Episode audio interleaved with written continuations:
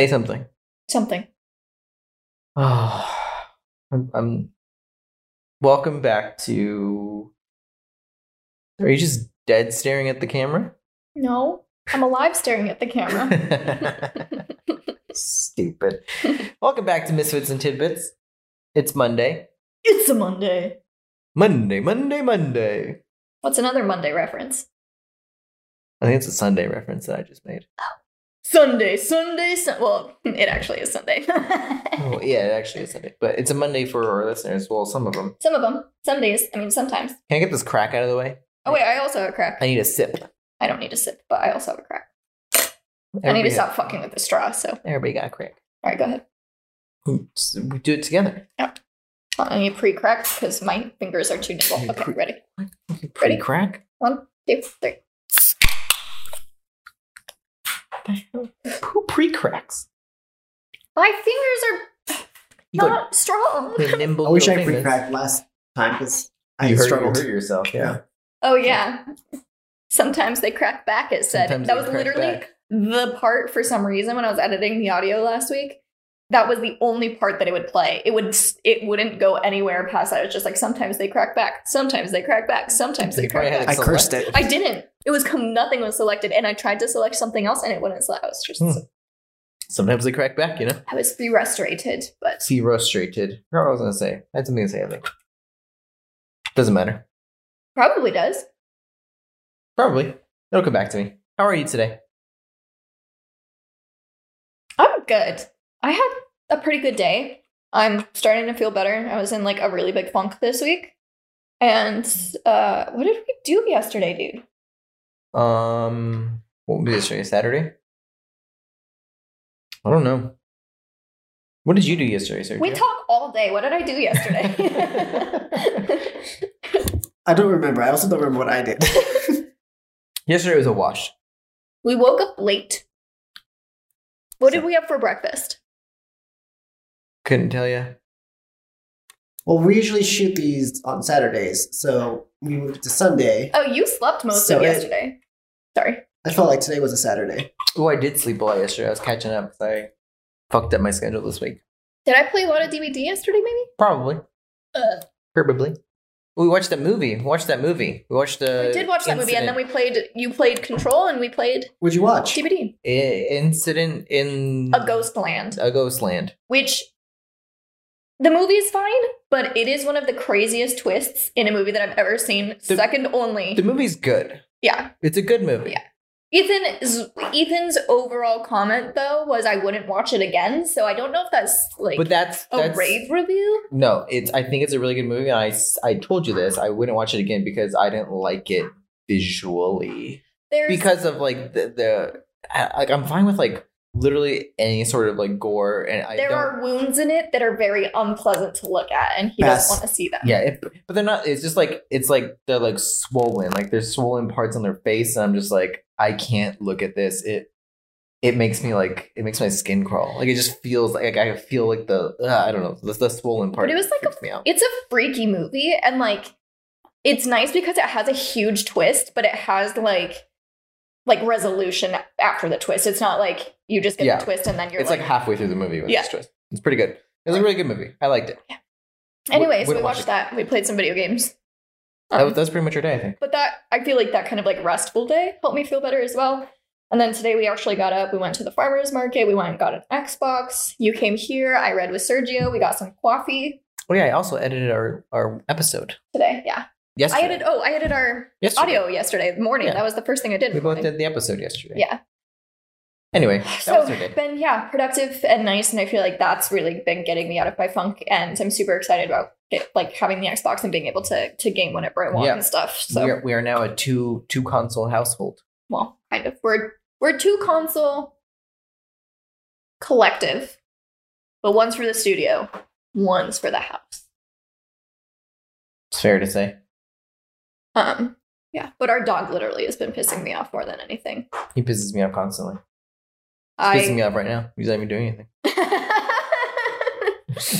um, oh, also, last week I cut my hair in like a, a depressive um episode. I don't know, like Just like Depressive episode. kind of just like was asleep all day and then woke up, walked into the bathroom and cut my hair. I know. I came home. I was at the studio working. I came home for like water or lunch or something, and you were just in the bathroom cutting your hair, and I was like, I have to pee. Just so much of it. It's like there's so much gone. It's like all mulleted basically. if y'all want to see, it's on our YouTube channel. oh yeah. Sorry, yes. I'm I'm fucking with my hairs if everybody can see it. Yeah, no. Um, but But it's I- really, it's really cute. The way you've been doing it the past couple days since you cut it has been cute as fuck. I think it's cute, but I don't like being cute. I like having like a lot. this is so weird. This is such a weird personal thing, but I like having like a lot of sex appeal and like I feel very powerful and my hair is like stark black and very long and very pristine. And this is like kind of punky and cute, but it's not really the look I'm going for. So I'm glad that I did it though because I was going to cut all of my hair off, which Yeah. if you don't know, my hair is down to my Ass. um my hips um which is like my ass but yes i just don't want to say that um because i keep saying my waist because i always refer to like my hips as my waist but that's not your waist your waist is like here Yeah. anyway um so i was gonna cut it up to my ears like i was gonna fucking cut it um and then this just like kind of small but little bit of a drastic change for me just really solidified like i don't want to cut my hair and this is not like this will grow out in a in a couple months and I'll be I like it a lot. Yeah. Anyway, that's a really long-winded way to say I'm feeling a lot better and I'm really excited for this week to come. And I'm really excited about this episode because because I'll I'll give you my reasons in a while, but I this is one that like when we started the podcast, I was like, that's that's the number one one I want to do. So Sweet. yeah. Um anyway, how are you doing? Do I know the case? Is it a case? The true crime. It is. And I've told you about it. I don't know if you I don't know if you've heard it though. Cool. Yeah, Um, I remember like I listened to a podcast episode about it and like it was when we were long distance and I called you to tell you about it because I was like, this is so fucked up. got it. Okay. Um, how am I doing? That Yeah. Yep. Doing okay. Ready for this week to um come and go? Oh yeah, also for anybody who who is confused, we are not twins. We are dating. Yeah. if you are if you are looking at us, it's quite confusing that we are not both related or the same person. yes. Wait, what? Um, but yeah, I think I'm I'm fine. I don't really have a lot to report. Good. Sorry, yeah, I, I'm, I'm really stole the show with that one. Sorry. My life's pretty mundane these days. yeah, pretty repetitive.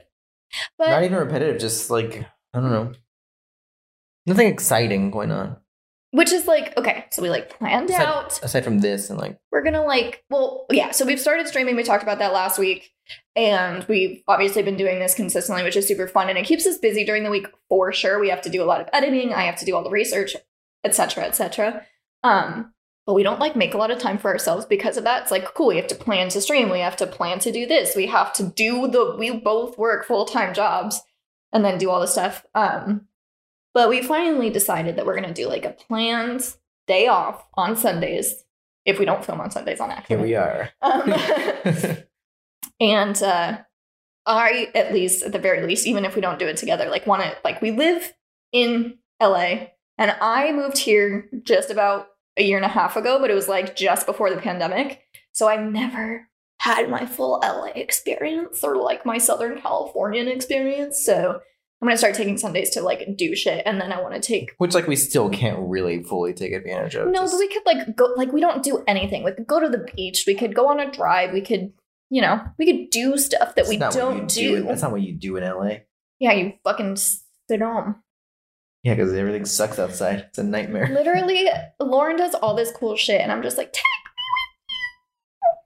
Why don't you ask her to take her, take you with her? I probably will start doing that a lot. also, I have another friend who said that like as soon as I'm vaccinated, that they want to hang out all the time because like there are only so many people you can hang out with. So it's yeah, it's nice to like I have a few people that I can start actually hanging out with again, which I haven't been able to, which will be super cool. And um, Sergio and Sergio and I are going to start working on a couple of projects together, and um, we also want to start like going and reading more, which will be really fun. So, cool. Yeah. Um. Um. Um. By the way, if you don't know, this is Juno. Juno. This is Ethan. Sergio's behind the camera. Yes. He doesn't have a title card, but he's there. And Finn is in his cave. Finn is in his game. He just cried as soon as Yep. soon as you said his name. He And let like, a little whine. What?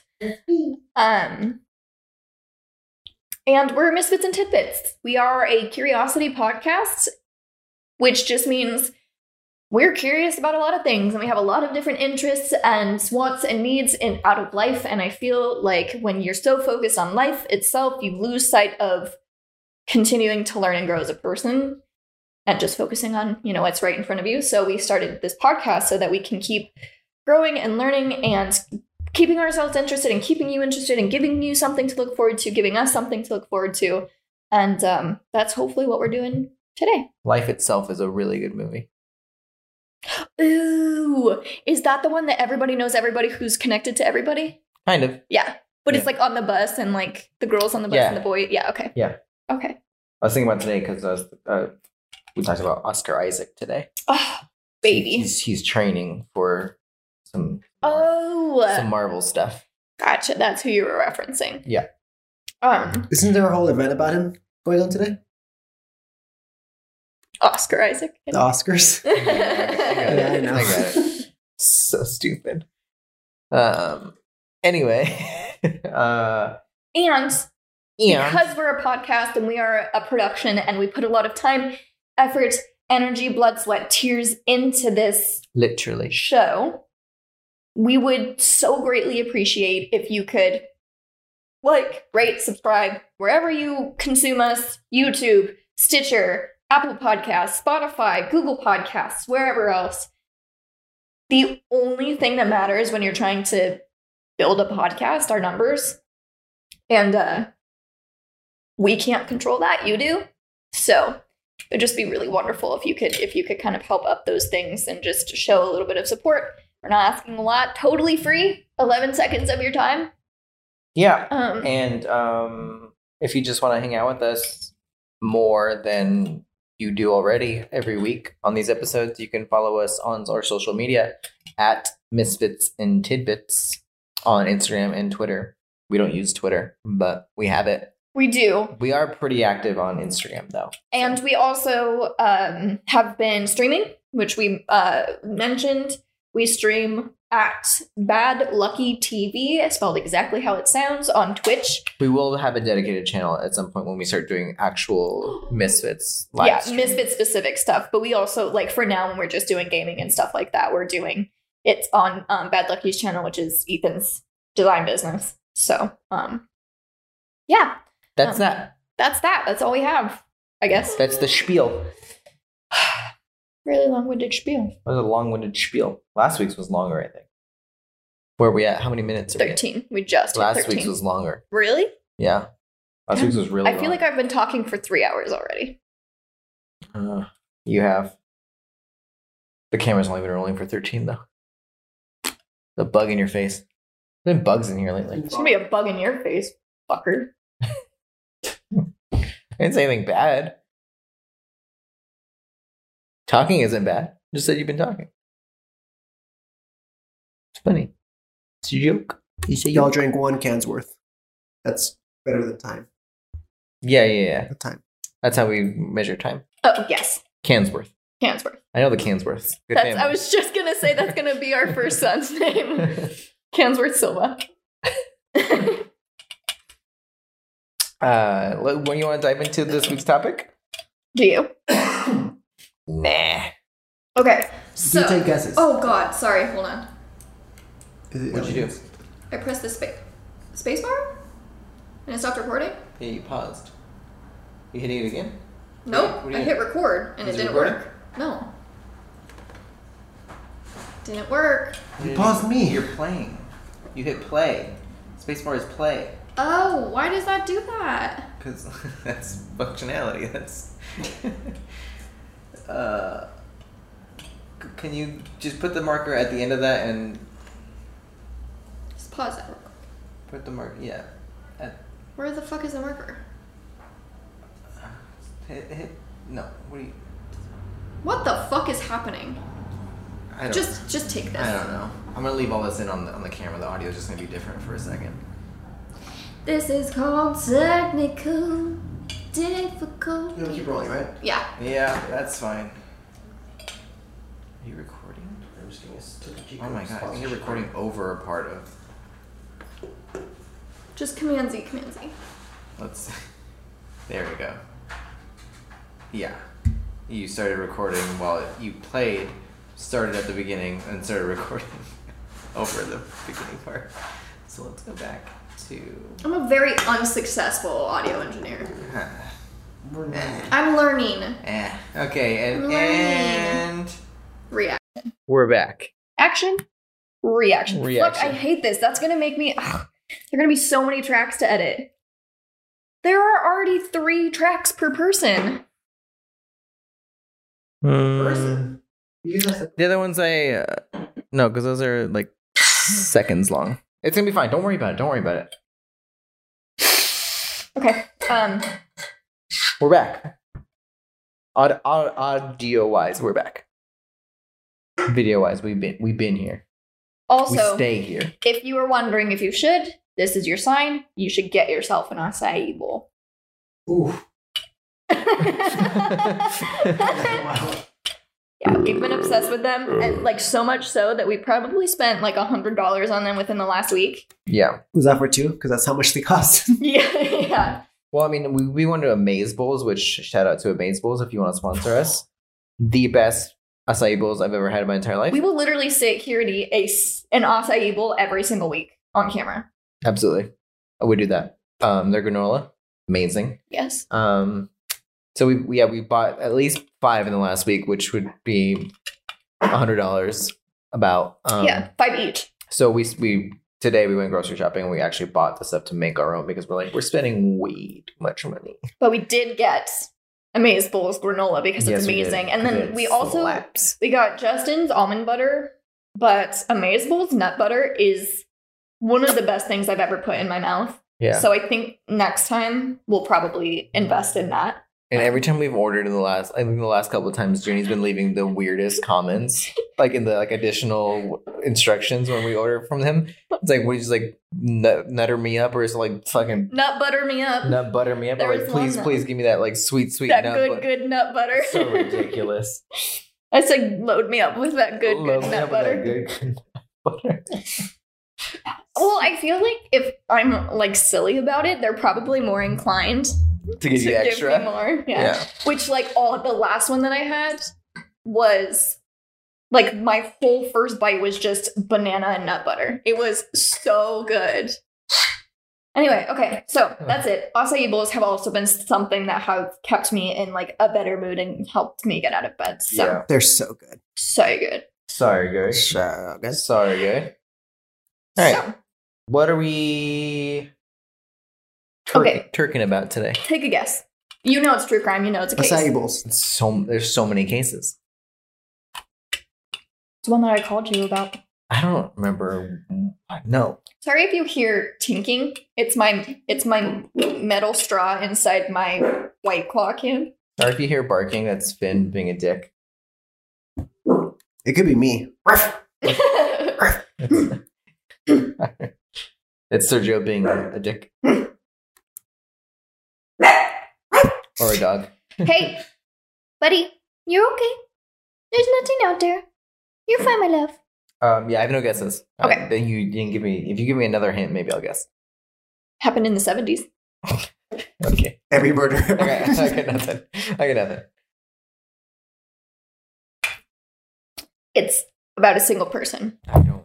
Give, give I'm me. so sorry. Just hit the microphone. Let me just make sure I don't fuck that up. I don't know. Okay. Just tell me what it is. The case of Mary Vincent. I don't know what mm. that is. Okay. I think that as I start telling you this, you will. Okay. It might sound familiar. Okay. But this and one other true crime case are the two that have stuck with me. One was about a school shooting, though, and then this one is not. so, my sources this week were Yes. I Survived, season three, episode one, which so much of this is the I Survived episode. Like, I started off with just like a full retelling of the I Survived episode, and then went and read articles about everything. Yeah. Excuse me. To like get more detail. So a lot of this is just firsthand accounts from Mary herself. Uh-huh.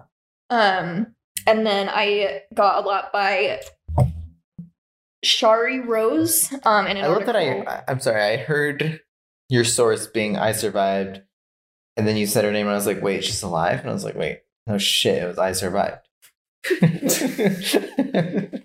like in my brain, that happened within like They within a millisecond. All of that happened, and I was like, they wrote it I while they were being survived. murdered. She's alive. Right. Oh, I survived. I Yeah, was yeah. murdered. this episode of I survived, I was murdered. But she could have been legally dead for a while. she wasn't. Yeah, I don't think so. I know. yeah. Oh my god, but the other case, this is not this case, but I Survived is a fucking wild show. hmm The other two cases, and like I didn't know this because I haven't watched that I Survived and since I was like 11. hmm Um, but the format of it is they like have three cases or three stories all in one episode, and they like they don't do one story, then the next story, then the next story. They do bits and pieces of each story, like patterns. Ooh, Throughout the cool. show. So like it wasn't that. like a I couldn't just watch her section. Yeah. So I watched all three of the stories. One of them was out about Australia's worst wildfire ever. It's the worst natural disaster that's ever happened in Australia. Oh, God, the fucking pictures were insane, but it was just about this woman who, not just, it was about this woman and her father who were trying to drive to a safe house, basically like a mile down the road. And like, just the fires were insane. So that was crazy. And then the other one was about a woman whose boyfriend tried to kill her. She was like, they were driving and he kept stopping to do coke out of the trunk. So one time she like walked back there and just like smacked it out of his hands, like, you know, did that. And he like angrily got back in the car. And once they got back in the car, he was like, I'm gonna fucking kill you. So he grabbed her, he like pulled a knife out of the center console, grabbed her by the back of her head and slit her throat. And then she was still alive. So he like I don't remember what ended up happening, but they ended up like pulling over again. She got out. They started wrestling. Um, he like, oh, she, I think she, oh, she got out of the car and it was 35 miles, going 35 miles an hour. She jumped out. He stopped the car, ran after her. She like tried to hide, but he found her. He started stabbing her, and so she just decided to play dead. Like, and he stabbed her just like they lost count how many times he stabbed her. Um, and I think it was with a like a box cutter at that point or something like that. And then she he pulled her into the back of the car, tried to strangle her. A car rode by, drove by, so he like left and went to a parking lot and she like ran out and somebody ended up calling the police. But it was fucking anyway. It's a really fucked up Right. story. Yeah, that got really, really dark, real heavy, real soon. Yeah. I didn't like that. What a badass for surviving that though. Yeah. And she told it so like matter of fact, so you can like see a huge scar. And she was like, I just remember like like trying to hold my white shirt up to my neck because I could Yeah. just feel myself bleeding out. And I was like, and then after that, she jumped out of a car. After that, she got stabbed and she's still yeah. Anyway, okay. So um my second source is we got through one source. Let's go. is a uh, an article by Shari Rose from the uh, website Blurred Bylines, Ranker.com, and the website Criminally Intrigued. So, this will take place in September of 1978 in Modesto, California, but I'll give you some backstory. So, Mary Vincent was just like any other teenager in 1978. She danced competitively and dreamed of traveling the world as a performer. Her entire dream when she was growing up was to be a dancer, and she was a good dancer. Like, she was really fucking good at it.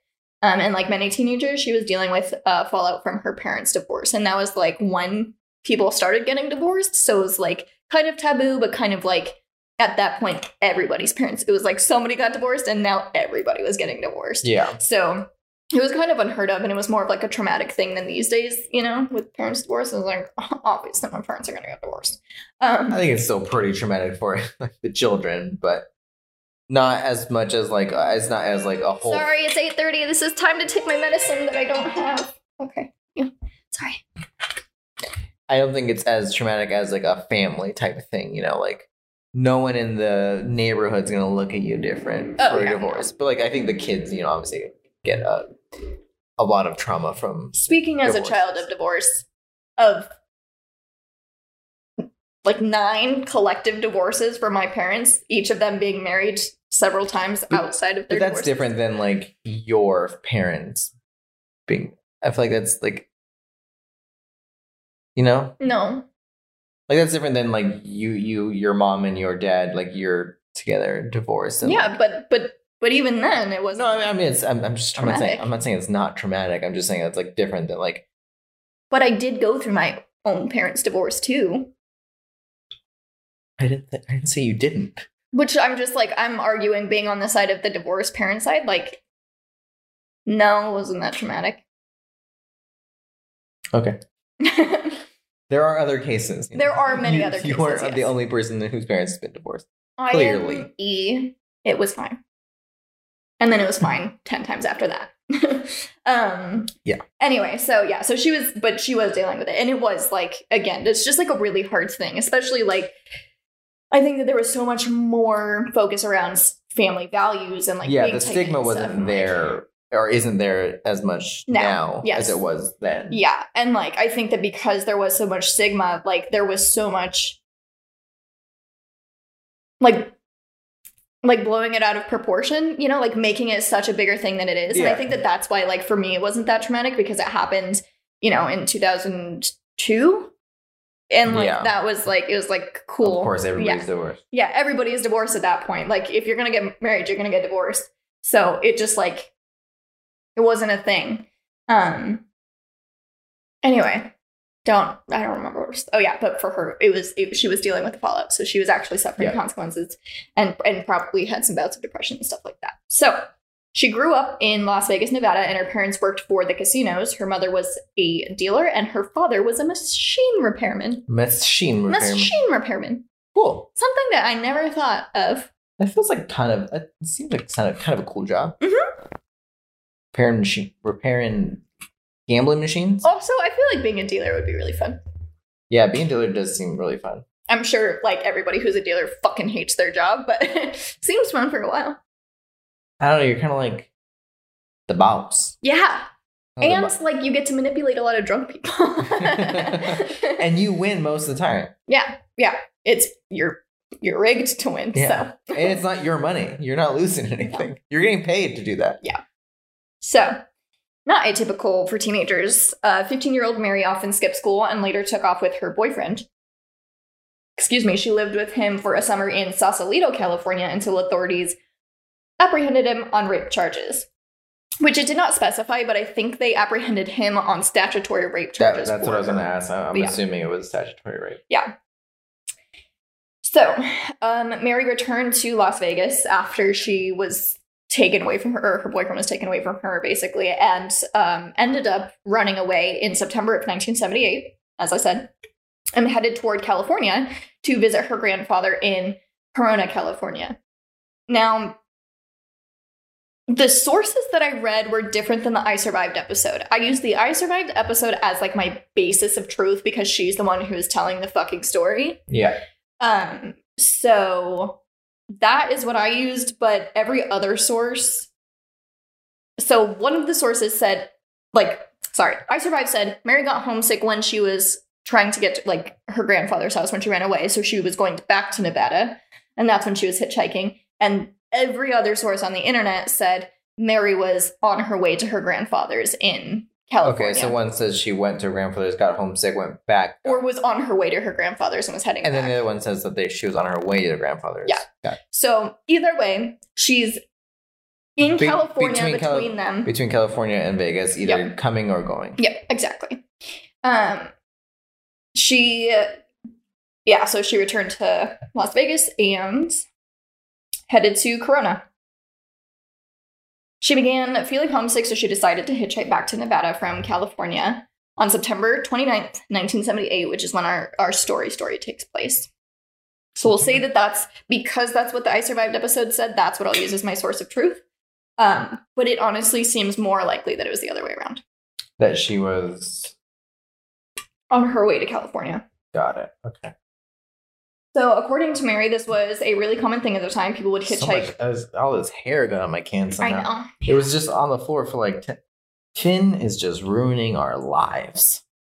Sorry, sorry to break up the story with just. Uh, I was sitting here and Sergio was laughing at me because I'm just like looking at my can, just brushing hair off of it. Um, while we're at it, though. As if there isn't enough hair between the two of us. I know. That was like I could probably sell that soundbite. That was like the cleanest crack thing I've ever done.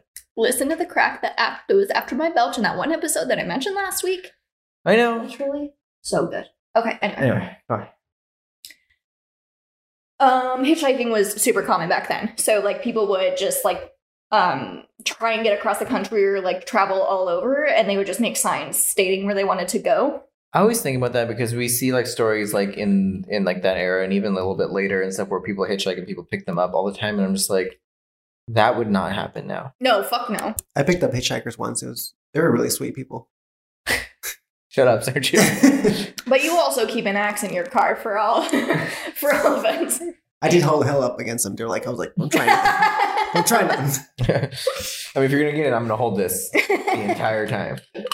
Um, you can hold one back at me, but like we need to be on even Yeah. ground here. yeah. Show me your weapons. I'll show you mine. Um, but yeah, I always think it's weird to see just to see that like the the just willingness of people to pick up hitchhikers in a different era is so strange to me. It's like the same thing as people back then left their fucking doors unlocked, you know? Like Yeah, my dad still does not lock a door. Um and they left their kids at home with their like with no locks, no protection, no anything, you know, it was just a different time. My dad also did that. I was just going to say I hear Karen and Georgia from My Favorite Murder talk about that all the time and they grew up in the 70s and 80s. And I was like, I grew up in the 2000s and I still went home alone every day when I was 6. I would make spaghetti when I got home. I would sit and watch Dexter's Laboratory. I mean, Sorry for the late joke, but my dad also didn't use protection. uh,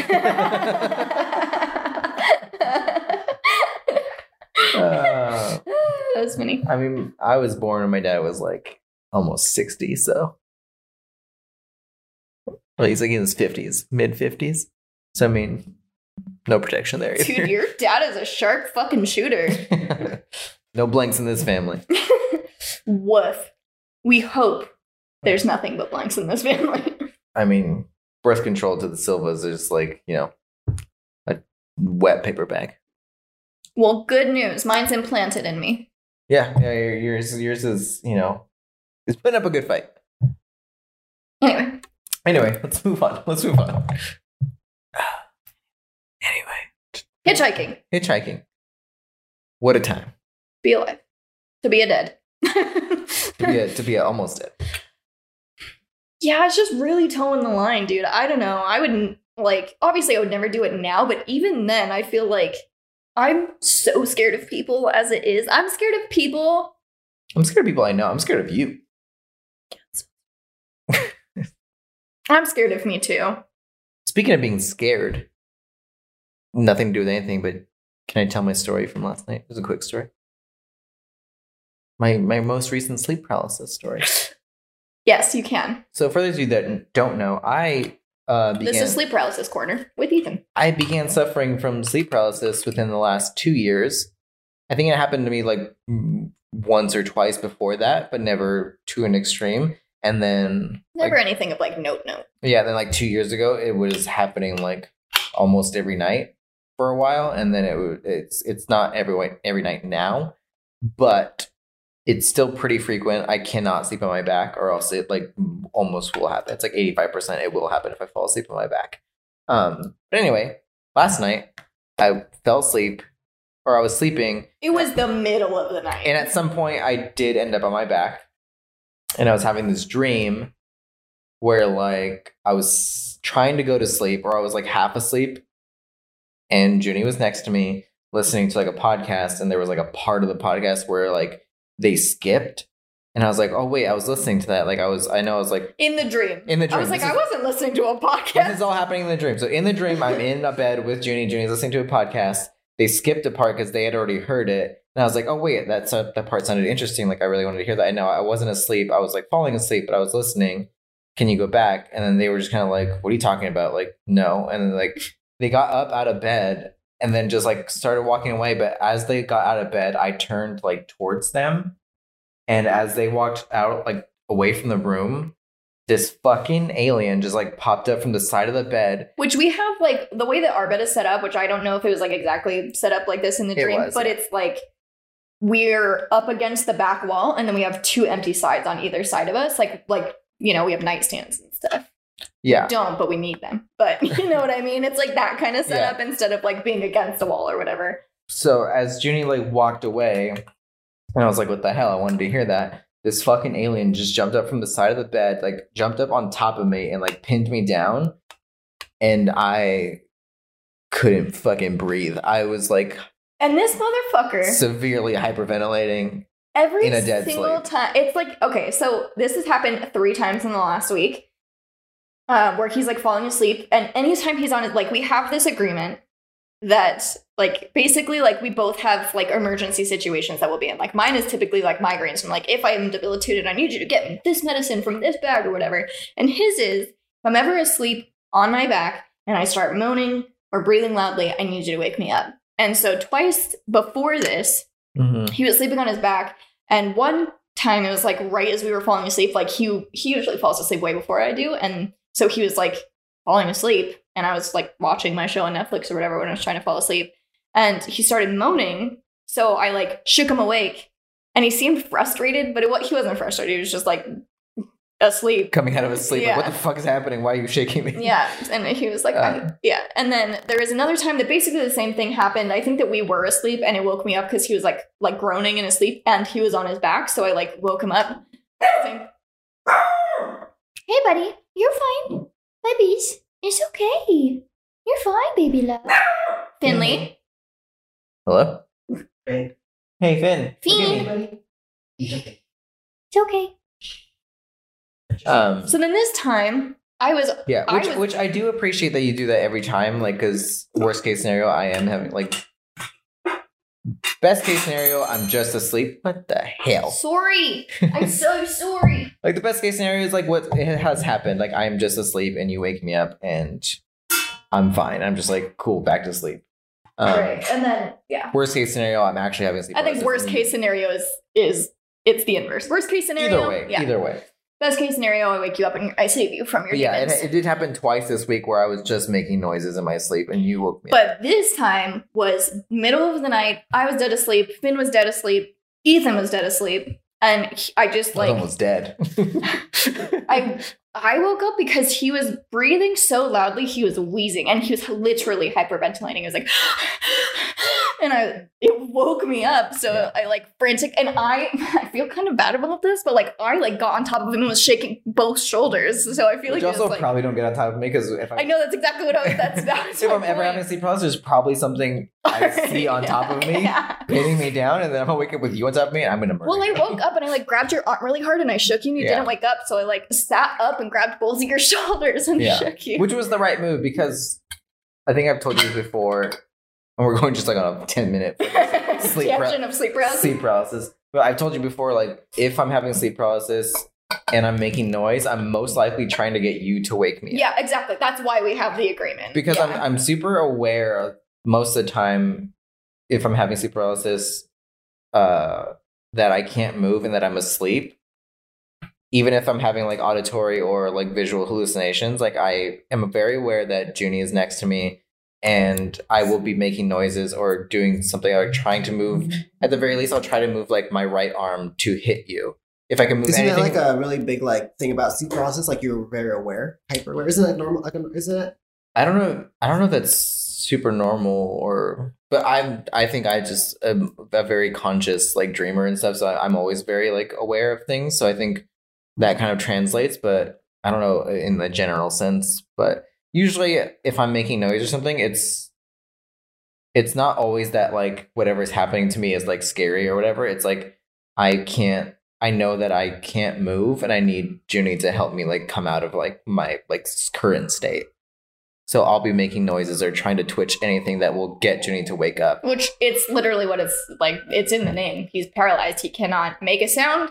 He cannot move. Yeah. And I'm like usually it's like breathing is the only thing I could do. So I'll like breathe or like make noises because like it's that internal function is there, but like I can't actually move my arm or like sit up or do anything or say anything. So I'll just like There was one time. noises. one time you were sleeping at your house, and just. I think I was awake and you were asleep, or or you woke me up or whatever. But you just like sat up and you're like, "Hey!" it's like, what? Oh yeah, that was that was uh that was not sleep paralysis. That no, it was, wasn't. That was just another That was, weird uh, dream thing. no, that was uh I had a dream where um it was super fucked up. We were in New York with Ted Yeah, and this person fucking grabbed you and Yeah. pulled you into the subway. yeah. And I was like screaming for you, like trying to and I couldn't run. I couldn't move in the dream. So I was trying to run down like the stairs to like help you and I couldn't and I I just jumped out of sleep and screamed hey and I was like, "Oh god, what the fuck's happening?" That was my bad. we have a lot of fun. Yeah. Sleep is really fun for me. Yeah. I have a good time. Which is so funny because I'm the opposite. Like, I love sleep because it's so sedentary to me. Sedentary? I meant sedative, not Yeah. sedentary. Um, Sedimentary. Sedimentary. it's very rocky. um, so many rocks. And rolls. um, so anyway, um, I don't dream. I don't dream. I don't have I've never had sleep paralysis. I literally sleep on my back. Like I I sleep like a corpse. Um oh my god, that smelled like a burp. Might be. Get it? My nice. burp. Um so I never had that problem. Mm. And he's like, I will just be awake in my dreams and I'll go fly. And I'm like, I'd rather die. I'd rather Yeah. die than have dreams because then I wouldn't have dreams Yeah. and I'd be asleep. And I'm be I'm I'm very big lucid dreamer outside of my control. I do not try to do it. It's just something I've done since I was a very wee little lad. And I can't not do it. I I'm just always very conscious of my dreams and I dream a lot. Nope. No, thank you. I'm good. It's a good time. Flying's fun. You should try it sometime. Maybe I'll do it when I jump off the Golden State Bridge. Well, you won't fly, you'll just hit the ground It's called flying. for a little bit. Yeah. Yeah. Anyway, So, let's go back to the story. hitchhiking. Yes.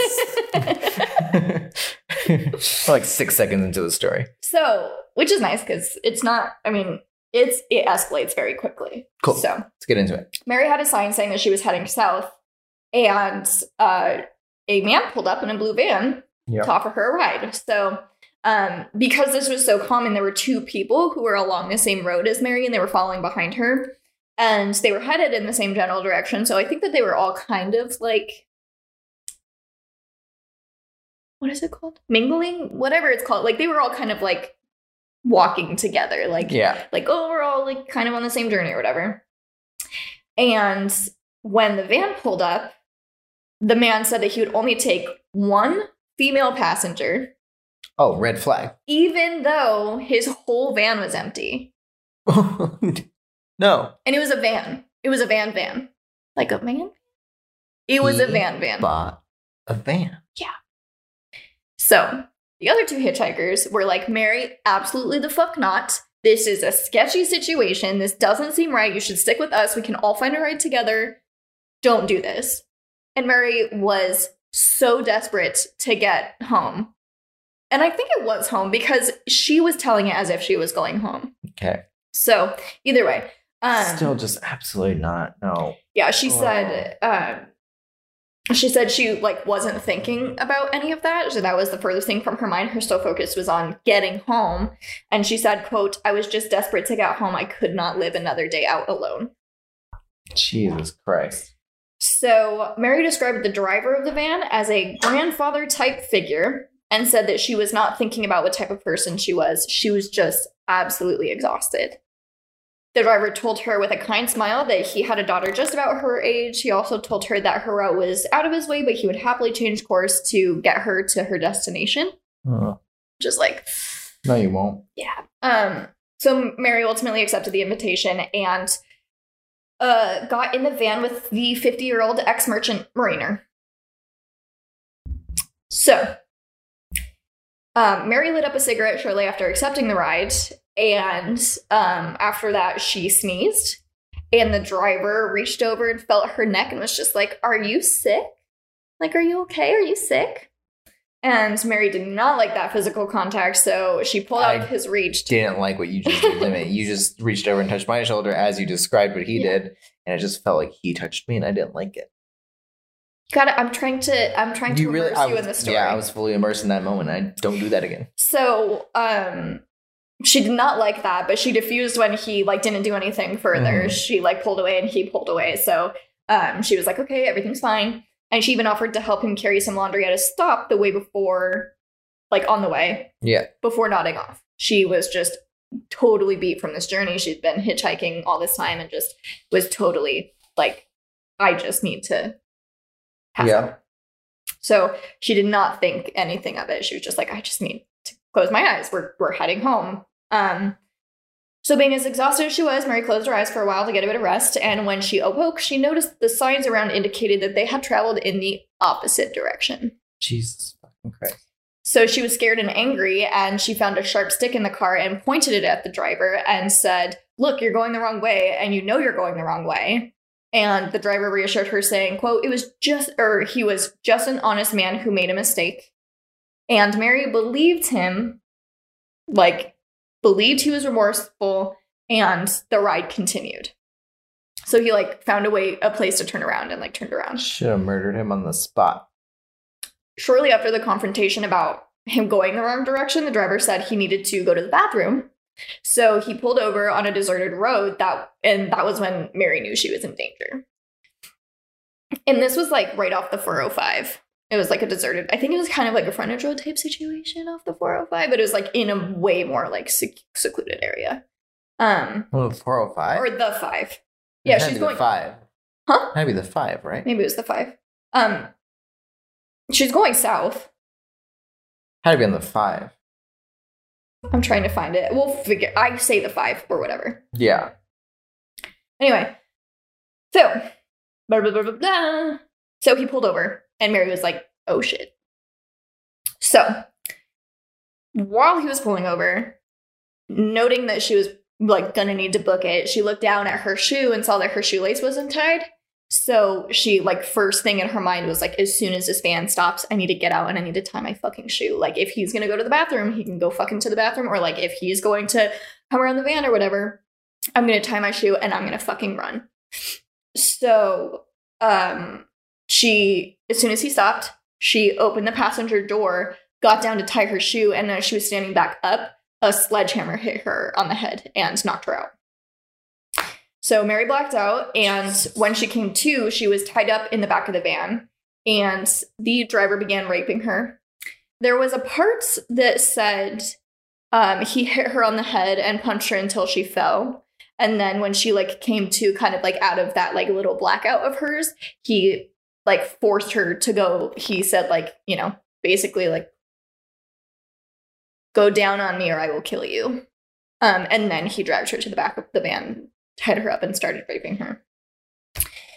Um, and according like from the I survived episode, she asked, she like begged and pleaded with him like why he was doing this, and he didn't respond. But he did tell her not to scream or he'd kill her and to obey him if she wanted to live.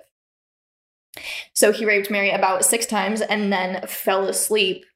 And she was completely bound, so she couldn't get up or do anything, and she was completely naked. Um, and so she couldn't get away. So at this point, Mary said that she wanted to die. She said she remembers thinking that this was the worst thing that ever happened to her. It's the worst thing that she'd ever felt, and she'd rather be dead.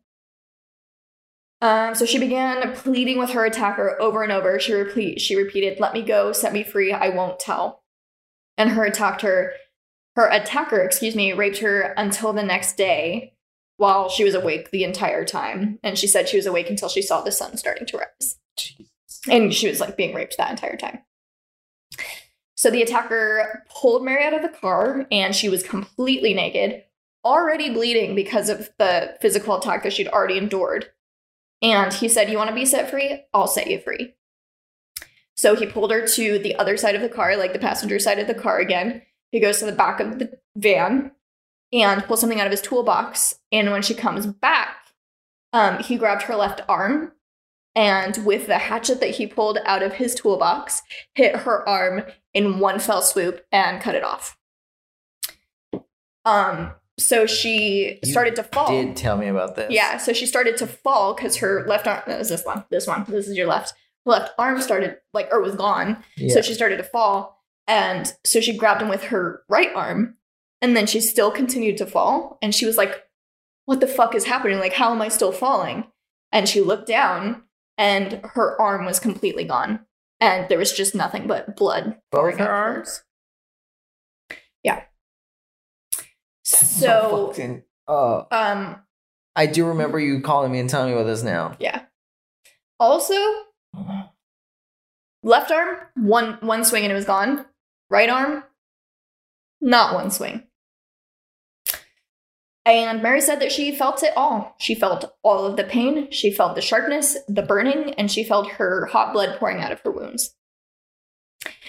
Quote, and he started to chop. I started kicking and screaming, hoping someone would hear me, unquote. At which point, her uh, attacker began to take her right arm off, um, but because she was putting up a fight, it took longer, so he had to keep chopping away at the arm. Was it cold? Am I remember? Am I, am I thinking of a different story? Was You're it- thinking of a different story. It's not like it's not like cold. Mhm. It's, They're in Southern California. Oh yeah, they are. Definitely thinking of a different story. It was like around the same time when you told me this. I think I heard of or I, I watched some sort of like true crime thing. It was like a dramatization to showing it's like a something very similar. And I think I, ta- I told you about this at the time. It was something very similar, but it was like in a snowy area. Yeah. which yeah, not not Southern California. Anyway, this is fucked up. Yeah.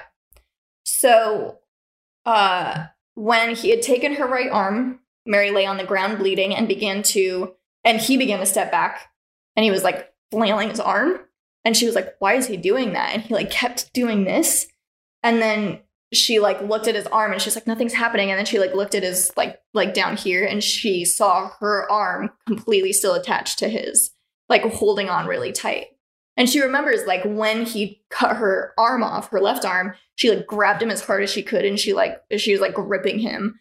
Um and like still trying to fight and then he started hacking her right arm off and then kept falling. Um but yeah, so he was trying to flick off her arm and she like vividly remembers that specific detail. So, once he finally got her arm off, he like focused back on her body, which lay naked and armless on the ground and dragged her to a 30 foot cliff where he threw her off, Yep. where she landed in a concrete culvert off of Interstate 5. And, excuse me, I figured out what a culvert is from the I Survived episode from a different story. A culvert is those like concrete, um, like holes in the ground that are like for sewage Yeah. um, that are just like carved so that it can pass through like hills and Yeah. stuff like that. So that's what a culvert is. Um, and the reason that I know that is because the person who survived the Australian fire, her dad and she um, hid in one of those with their two dogs for three hours. Damn. Yeah. So the fall broke four of Mary's ribs. And the blood loss from her severed arms had sent her body into shock. So at the bottom of the cliff, she laid bleeding to death and not knowing if her attacker had driven off, who's waiting for her, or like what was going to happen to her. But she kind of thought that he assumed that she was dead. So when she was lying there, she began to get very, very tired and very, very cold because she was losing so much mm-hmm. blood. And she said that all she wanted to do was go to sleep. Like she just wanted to give up. Like that was the like if you're in that state, of Yeah. course, that's like what your natural instinct is. But Yeah, your body wants to shut down because it's losing. it is. It's losing all of its resources. Yeah. But she had a voice in her head that kept saying loudly to her, I can't go to sleep. He's going to do this to someone else. I can't let that happen. And it was at this point in the episode where she started crying. And um, they did a really like good job of like her telling her story because in the beginning they show her from like here up and then when she starts crying was like right as she was saying that her arms got cut off and she like has her um Prosthetics? Yes. Yes, thank you. Um, and it was like wiping her tears away and stuff like Yeah. that. So um she began to get up because she's like, I can't, I cannot fucking let this monster continue. So she started to stick her hands into the dirt around her, or sorry, not her hands. Literally says her hands. She started to stick her arms into the dirt around her. Um, and she thought that the dirt would begin to act like mud because her Yeah, blood was it so would- wet, yeah. and it would pack her wounds and stop the bleeding, or help to stop the bleeding. Obviously, she's she just lost two limbs, so it wasn't going to stop completely. But she's like, "This will help." So she just stuck them in there, and like raw wounds, she could feel it all. Yeah. Um, and uh, when she felt that her wounds were sufficiently packed and she was like, she stopped bleeding enough, she began ascending the cliff, the 30 foot cliff, without hands. Absolutely naked. I wouldn't climb a 10 foot cliff with what a my fucking hands. badass. Yeah. Honestly. That's incredible. At 15. She's fucking 15. So, Damn. By the time she'd finally reached the road, night had fallen. So keep in mind, he was raping her until sunrise. Then all of this happened. He threw her off the cliff, and then she started climbing, and she was climbing until nightfall. So she, uh, as soon as she got to the top of the hill, Mary could hear the very slight sound of traffic over the hill in front of her. So she thought that there had to be people there, and she would just follow the noise, and eventually she would hit a freeway or or some Yeah. busier road to be able to flag someone down and get help. Mm-hmm. So she walked for three miles with her arm raised until daylight, and finally had a car come into view. And like she's running on no sleep, with all of this trauma already having happening to her, while being exhausted from her trip and being so oh, fatigued Oh, yeah, from the, yeah. her blood loss. Yeah. There's so many factors playing into how exhausted and depleted she is. And she's just going. She walked Yeah. three fucking miles. And she walked walk three miles now. she walked three miles with her arm raised, arms raised because she wanted to keep, the blood, in her body. Yeah. Um, and the first car that came by her was a red convertible sports car with two guys in it. And Mary was screaming, Help me, help me. Like she was just like frantically, blood curdly screaming, like, Please help me. And the two dudes just like sped away from her. And she herself said that she looks like something out of a horror movie naked, no arms, covered in blood from head to toe screaming frantically with your arms like raised and freaking out. She was like, you know, not that I wouldn't stop for me, but like I understand. Like that's a very horrifying thing to see. Yeah. So all she could think was, I'm going to die out here because everyone is too afraid to even stop. But she was determined to find help. So she started walking in the middle of the road to get the attention of anyone who I was literally by. gonna say like go into the road. Like worst case scenario, they fucking hit you. Right. Better than Yeah. better than where you are. Yeah, exactly.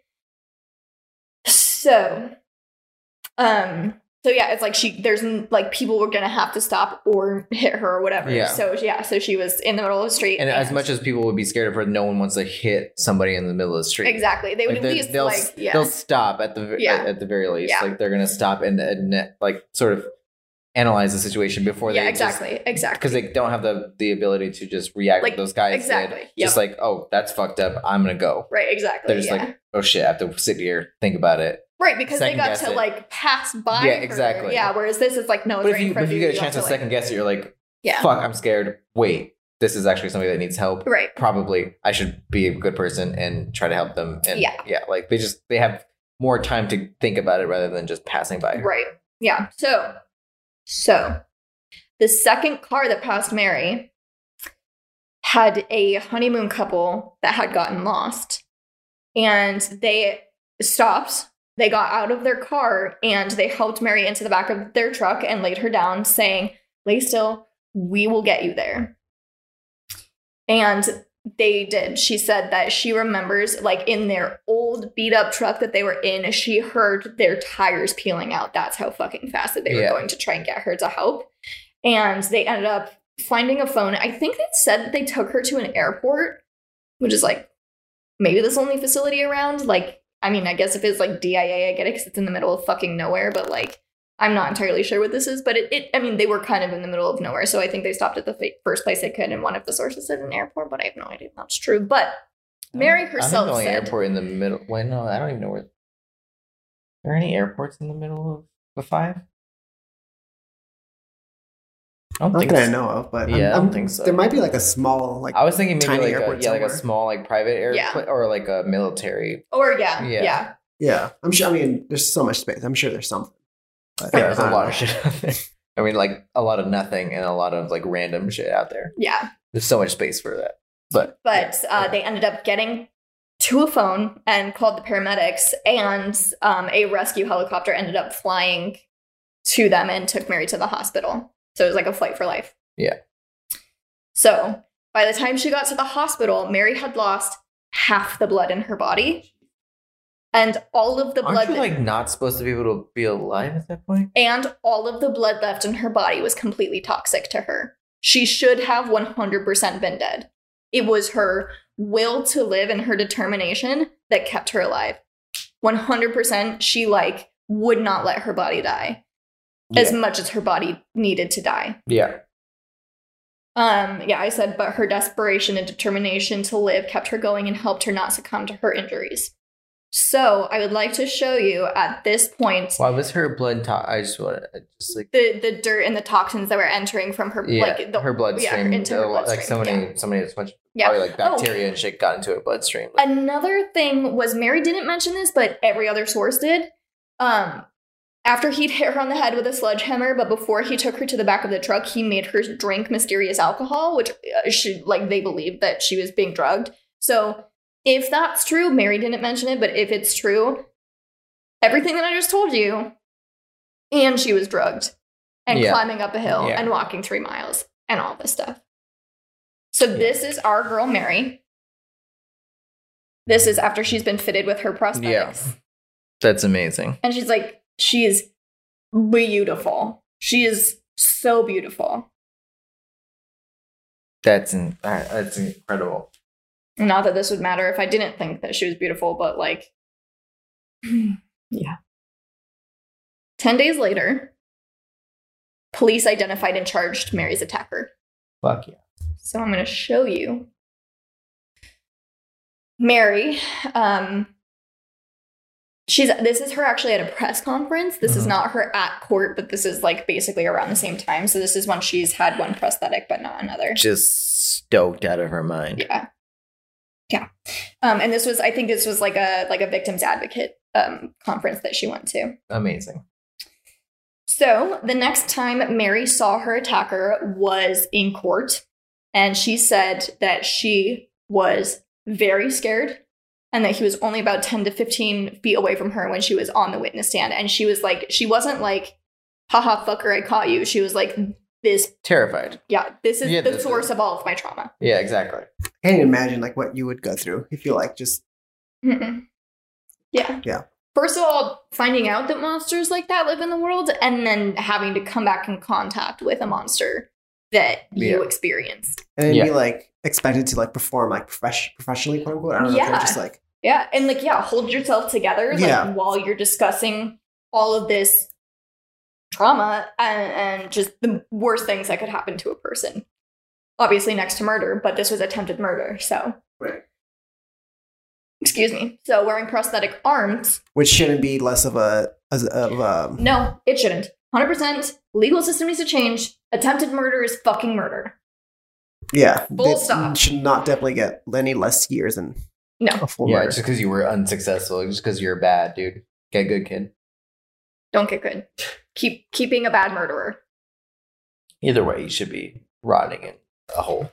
Take advice from Room for Scream. Don't murder. Yeah. So, You shouldn't rot in a prison because prisons are stupid, but you should rot in a hole. Maybe a dumpster with rotten snails. you should be rehabilitated. And by that, I mean go to a psychiatric care unit and stay there forever. Literally forever. Yeah. And we'll figure out why that is really fucking important in Uh, the story. Good. Are we anywhere? Jesus Christ. Finn says, "Are we, are we close to a pee break?" We are, but it's going to be a second. Okay. Finley babies, it's okay, baby love. You're okay. We're all fine. It's a sweet baby Finn, and he's okay. It's a baby love. My sweet baby baby. he just lays down. He's like, yeah, yeah, that's me. That's me. That's me. Sweet talk me. When I was like living alone for like the two weeks that I lived alone with him, he would get up in the middle of the night and do that, and I would just like wake up and like with my eyes closed, just say all that shit and just be like, okay, I love that you keep calling it two weeks. It was like three days. It was two weeks. no, it's not.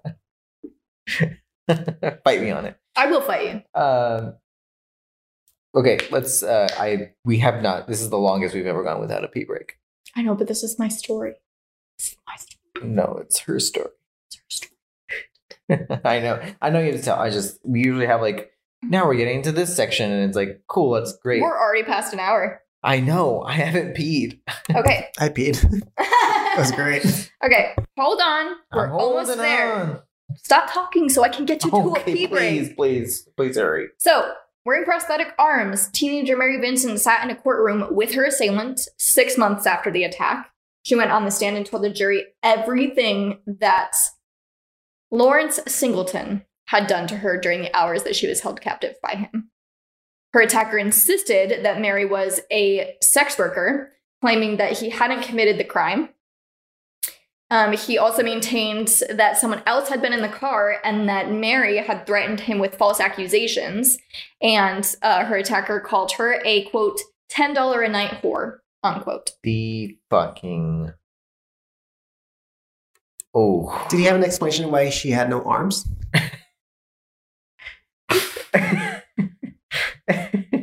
it's hard to explain that away, but the fucking what what what's his who was in room for streams chat the other day was like the the gall the gall and this guy I think it was Try. yeah the fucking gall Shout out Try it was like the gall of this person to walk in front of your house the gall of this fucking guy to get up get up there and say that shit Yeah.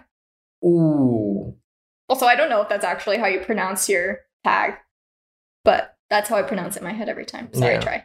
Yeah everyone calls him try Well, yeah, but I always say trilemma in my head. got it gotcha gotcha I think it's like, I don't know, in my head it's like try dilemma. Sorry, I'll stop wasting time. yeah Anyway, so I gotta pee so badly Lawrence Singleton Mhm. was convicted of the rape and attempted murder of Mary Vincent. Guess how many years he was sentenced to prison? Jail. not enough Take a guess. I have no I have no clue. I fucking hate when you do that. Sergio, take a guess. Sentenced for 20. Okay. He was sentenced to only fucking 14 years in fucking prison, is what I wrote. 14. The maximum sentence allowed under California law at the time for both of those charges California's trash. Yes. So this is the absolute scum of the fucking earth when he was convicted. Mm-hmm. Lawrence Singleton. He was 50 ish? Yes. Or he was 50. He was 50 ish. It was, I think, mid 50s is what it said. Nope, 50, 50 year old. That was 50. After Singleton was finished testifying, Mary had to pass very close by him when they were like exiting the courtroom. And when she passed him, he like leaned close to her and whispered to her, If it's the last thing I do, I will finish the job. And then she left the courtroom. Kill him. Yeah. When, on the spot, kill him. Um, Singleton felt that he was the victim in the attack against Vincent. oh, and decided to sue her. While he was in jail, he claimed that he considered the alleged events um, and knew that he was not guilty. He said he remembered Mary threatening to accuse him of rape and that she had brandished a stick at him. He decided that he was the reason he had become violent, or she was the reason that he had become violent, and maintaining mistreatment from the courts he filed a complaint suing Mary for, quote, forcible kidnap for the purposes of robbery, unquote. And the suit never gained traction and the courts dismissed it, thank God. The only good thing that the justice system actually did during this fucking time. After this, we'll come back with even more atrocities. I don't even have to pee anymore. My blood is boiling. I. Ooh, fuck that guy fuck this guy even harder as soon as we come back. Anyway, um, sorry for this super heavy episode. We're gonna take a break. I'm sure y'all could use a quick 10 second break as well. So could have taken a break before I heard that part. That part was, yeah. Uh, we'll be right back. That sh- I gotta go pee. Okay. Welcome back to our podcast. Finn says. Mm. Finn's about to catch these hands. Finn is about to catch these hands. He's he's causing a ruckus. During the break we just had, um, Finn's just been making all the noises. We did take him out to pee though, so he definitely doesn't have to pee. No, he's just needy. Mm-hmm. When we give him all of our love and attention every second of every day. Yeah, but he woke up from his nap, so he's like, "It's fucking me. It's me time. It's playtime. Me time." Which is fair, but like, we're we're working here. We're working here. He doesn't care. Okay, so anyway, I'm gonna try and just power through and see if he stops, and we'll just We can give Sergio the squirt bottle and Sergio point it at him. there you go. You don't even have to use it. You just have to wield it. Just point it. He'll stop. Okay. So we left off with the uh, spawn of Satan himself, Lawrence Yes. Singleton, suing, trying to sue. trying to sue, and Mary the courts Vincent. dismissed it because he's a bitch. Yeah. So, just over eight years later, Singleton was released and back on the streets for good behavior. Eight years. He served eight years. In his maximum of 14, he served eight. Yes. So, rightfully so, outrage at the short sentence for such a violent and depraved crime, especially against a minor, exploded nationally. Everybody was fucking livid. As they should be. So, as a direct result of his sentencing, the Singleton Bill was drafted, which stops the early release of perpetrators who commit a crime involving torture. And Mary was a strong supporter of this California bill, and the minimum sentence of a crime involving torture is now 25 years. Good. When Singleton was released early from prison for good behavior, Mary said that her nightmares started coming back, and on one occasion, she even broke one of her own ribs from jolting awake during one of her night terrors. Jesus Christ. Mary Vincent was not the only one who feared Singleton. His own daughter, who I told you in the beginning, he told Mary that he had a daughter her age. Yeah. He actually did. And her name was Deborah. And she spoke at length about the nature of her father and what he was like as a dad. When she found out that he was getting out of jail, she also fled and hid. And she asked law enforcement Jeez. if there was any way that they could keep him behind bars for longer. Quote, I asked California prison personnel what could be done to keep it in keep him in longer, and I was told there was nothing.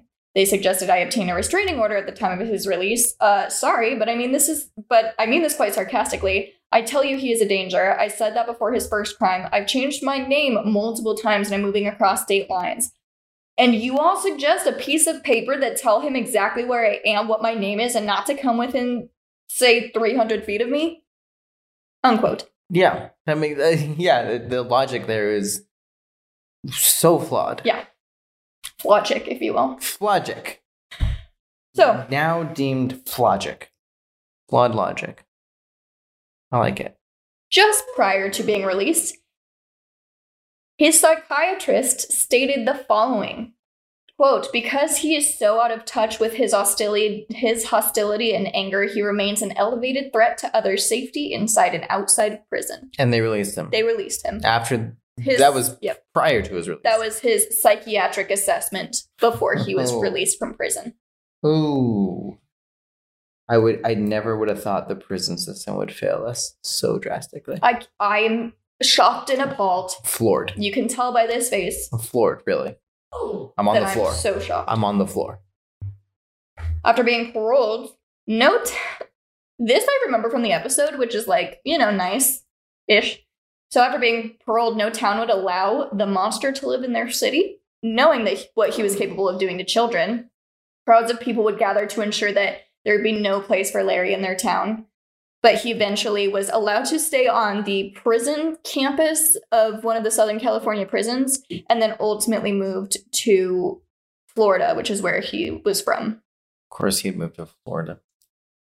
Why? course and Florida of would course, like- Florida would let. of course Yes. Florida would be like, come on, Larry. We got you. While living in Sulphur Springs, Florida, you will never guess what happened. Did he kill somebody? Lawrence Singleton murdered Roxanne Hayes in 1997. Hayes was 31 years old and a mother of three. And he killed her, quote, with a dozen enraged stabs of a boning knife, unquote. Jesus. Singleton was arrested at the scene, covered in blood, after a neighbor called to report an assault. And Mary Vincent, 20 years later, chose to testify in court against him, sharing what happened to her um, with the jury and facing him again at that trial. Yeah, I mean, it's the same thing that she fucking lived for was like make sure she he didn't do it again. Exactly. He did it again, so she's like, "This is my fucking duty. This is the only reason I tried to survive Yep. was to make sure he didn't do this, and he did that. Right. So I'm gonna make sure again. I do everything that I can so that he doesn't do it yet. Of- Also, he's fucking Also- what seventy? What now? Seventy something? Mid seventies? No 60s, but he's he's getting on his 70s. Also good for her for like sh- she saw how shitty the whole system was, and like she still kept going at it. Yes. She's like, Hmm. it failed me, but I'm gonna fucking do it Well, if he was mid fifties when it happened, you said twenty years. Twenty years later. It was 50 when it happened, I said. Oh, they said mid fifties. Oh no, you, then you corrected and said it was he was actually fifty. But still, wouldn't he be 70? 20 years later? About. Got it. No, he's literally exactly 70. Sorry. Yeah. He's exactly 70. Got it. Um, because Singleton was convicted for this murder and sentenced to death for first degree murder, but he died of cancer at 74 while in prison in 2001, four years later. So he was 70 Yeah. at the time. Yeah. Many believed that Mary and Roxanne were not Larry Singleton's only victims, uh, and that he could be no responsible way. for as many as a dozen murders. Yeah, there's no way. This is what this fucking piece of shit looked like uh, when he was convicted for the murder of Roxanne Hayes. Fuck that dude. And fuck the system that allowed him to live out his entire life doing what he wanted to do. Like a full life. Like I lived a full life doing whatever the fuck he wanted. 100% murdering murdering people. And he was like arrested for like petty crimes and kept for like, you know, 2 months at a time in Yeah. jail or whatever. But yeah. So, in 1998, Mary went to Washington D.C. to testify in favor of a congressional bill called the No Chances No Second Chances for Murderers, Rapists or Child Molesters Act. Excuse me, while appearing in front of a member of Congress, Mary Vincent shared details of her attack and how Singleton's lenient sentence allowed him to kill Roxanne Hayes nearly 20 years later. And she concluded with this quote, I've now attained now obtained the long overdue psychological counseling to help me get over my nightmares and fear. Yet sometimes I still feel like that confused 15 year old runaway trapped in the body of a 35 year old mother of two. No one should ever have to go through what I went through or what the children of Roxanne Hayes will go through without their mother. Unquote and the bill was never passed. After her attack, Mary's leg had to be used to reconstruct uh, her left arm. So, this reality ended her childhood dreams of dancing. But today, Mary Vincent is an accomplished artist with two adult sons. And uh, Mary Vincent's art often portrays powerful women as female action figures, and some may be scantily clad, others fully clothed, but are all self assured and ready to fight. And this is our girl, Mary Vincent, at an art show. Fuck yeah. And uh, Mary Vincent says that while Singleton's death did not grant her the peace she hoped for, she said that the relief she saw wash over her son's faces when they learned that he was gone for good just may be enough for her too.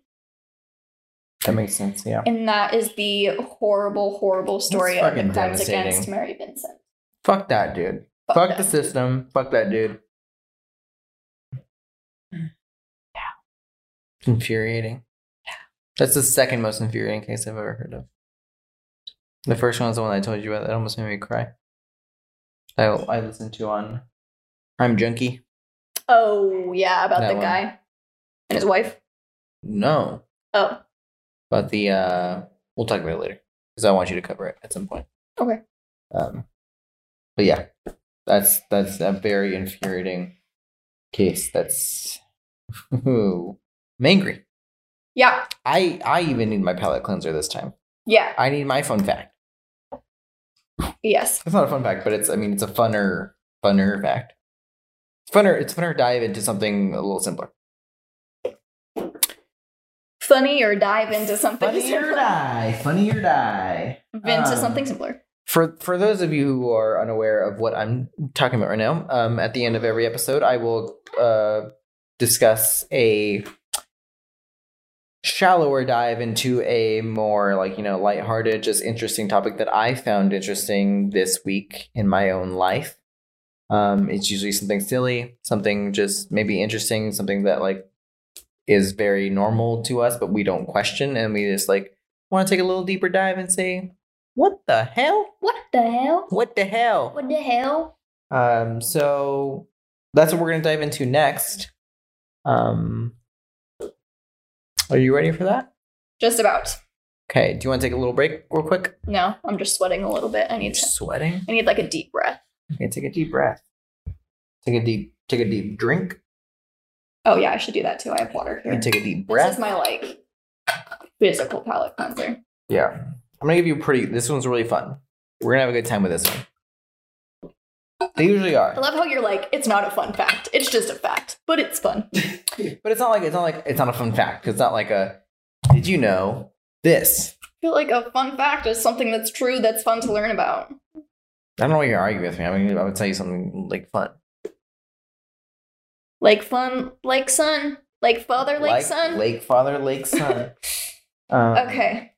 But what I mean is like, you know, a fun fact is like, did you know this? That was fun. This is like more of like a explanation of something that's I am sure that Gigi's gonna agree with me once again that I don't think that's the definition of fun fact. I don't know what your problem is right now. I'm so upset that you're lying to me. I'm not lying.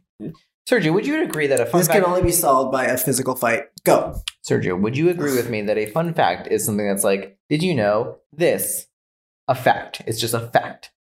This is not a fact. This is a a dive into something that is fun. There are facts involved, but it's not a singular fun fact. Would you would you agree? I'm very confused right now by your wording. So. Yeah, that's fair. Okay. I don't want to say yes or no. Uh I mean, I don't have a fun fact. I don't have like a this is the fact about this. Done. It's Would you say it's a tidbit of information? it's a tidbit, a fun tidbit. A fun fact is a tidbit of interesting or entertaining information. Well, no, that's sorry, dude. I'm done. I'm done. I'm done. I'm done. I'm sorry. I don't. I literally don't even want to tell you now. You're making me angry. Can I tell you a fun fact? I want to hear it. No, you can't. Okay. I Well, it's been really lovely talking with you all. yeah. We have a website. Stop! I want to hear a fact from Ethan. You don't get it. I want to hear it. you don't get it. I wanna hear it. apologizes for being rude. I wasn't being rude, but I am sorry that I offended you. Thank you so much. So this Anyway, so we have a website at No, we're not done yet, nftpodcast.com, ding and, dong. Uh, and don't be fucking rude. I just told you to apologize for me earlier and call me rude. That's rude. You're rude. There's so much level, so many levels of rude happening right now that like I don't even know who's being rude anymore. Ruder. I want to be rude. Rudimentary. Rudimentary. Rudimentary. Rudimentary. You want to hear? a- Do you want to? Xbox at home. Shut up. Do you want to hear some shit? I'm gonna tell you Yes. some I'm gonna tell you some things. And you're gonna enjoy it. You're gonna fucking like it. I hope. I need it. Do you know why zombies eat brains? Yes. Why do the zombies eat brains? Because when zombies, when people die and become zombies, yeah. Oh, and just like the matter of factness of, of your your answer. uh, when people die and become zombies, yeah. their brains melt out of their ears.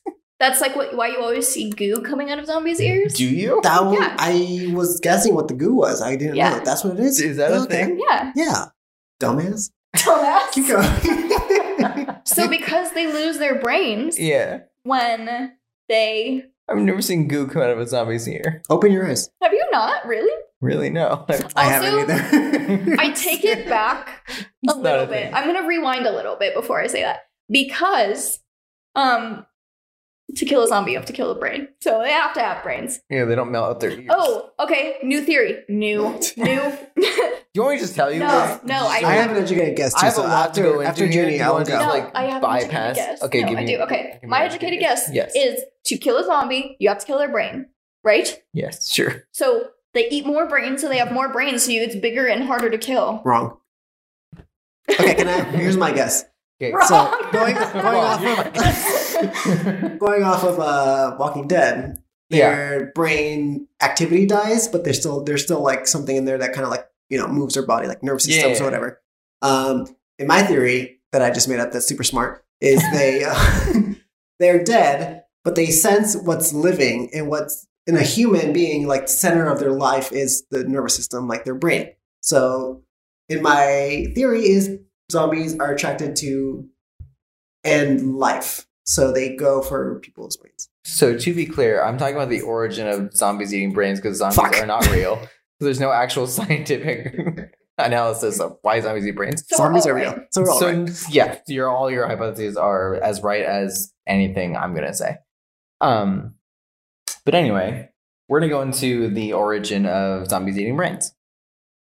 One of these days, I'm just gonna guess the fact outright. I'm so pissed I did not get hibernation. Hibernation. Do you have a reason why where zombies were the first? Were the first that's mention of zombies? That's well, no, I don't the first mention of zombies, but we're getting into the origin of the whole brain eating thing. I thought that was pretty interesting. Okay, cool. To get into. Just- okay. So, and before I start this, I want to be clear because this was clear in, in in my research that we are not talking about the like we're talking about zombies in pop culture and in mainstream media. We are not talking about the Not talking about real zombies. well, we're not talking about the Haitian or West African folklore, which is rooted in much different stuff and culture, and we're not talking about that. We're talking about the pop culture, mainstream media, zombie interpretation. So, just to be clear, because you know that's that could be a muddy waters to get into. But anyway, Ooh, yes, sorry. Zombies were first introduced in literature in 1697. Jenny, are you doing research on my topic while I'm telling you my topic? No, I just he we, he asked a question. I wanted to answer it. 1697. That's all I have. Oh, I was gonna close this. I'm not gonna close this. Don't We're fine. that. Keep going. All right. Anyway, pay attention, Pay attention. class. I'm too frugal. I can't even pay attention. Sorry, Nice. done. That's really good. Did you come up with that? no, it's Oh, much better. There's too much tension that in this sense. pain. This pain tension. Uh, Pain tension. it always takes me like six minutes to get into. I'm so sorry. The first line. It's always like You know what It's? You know as what it soon as? You're done. You're just like I'm fucking. No, you know what it off is? now. Because Junie has such like heavy shit, and then like I just like need to like just let Yeah. steam out, and this is where like I can And just. like we banter. This is the only time I get to like banter. It's not the though. It's not the time you should be bantering. I should be able to tell my story without banter. well, without this much, this level of banter before I get past sentence one. You're talking about something fake. We get to have banter. Did you just say zombies are fake? Whoa! Whoa! Whoa! Whoa! Hold whoa, up. Whoa! Whoa! Whoa! Whoa! Whoa! Whoa! Whoa. Hold up. Whoa, whoa, whoa! Whoa! Whoa! Whoa! Whoa! Whoa! Whoa! Whoa! Whoa! Anyway, part two. We just of- got zombie of shots. 30, 37. Um, you ready to move on? Wait, what was part one? that we're not talking about. We're talking about pop Oh, culture. got it. Okay, yeah, yeah, yeah. Okay. Sue, uh, Sue, See sorry. you. Uh, modern media. I can't fucking speak now. Modern media Modern featuring, media. feature- featuring zombies. Featuring. featuring uh, roots back to George A. Romero's Night of the Living Dead in 1968. So Eating brains. no Oh. modern media featuring zombies. So all oh, modern media all, featuring zombies. all the stuff we we gotcha.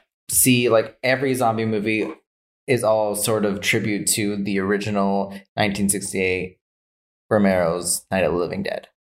Like a lot of it pays tribute to that. So a lot of Right, it wasn't really popular in like Yes, literature it's, or like it's anything. pulled from this. This is like one of the, the main sources of inspiration for all modern zombie. Also, I don't have any information on this because obviously I just read a single sentence off of I think Wikipedia.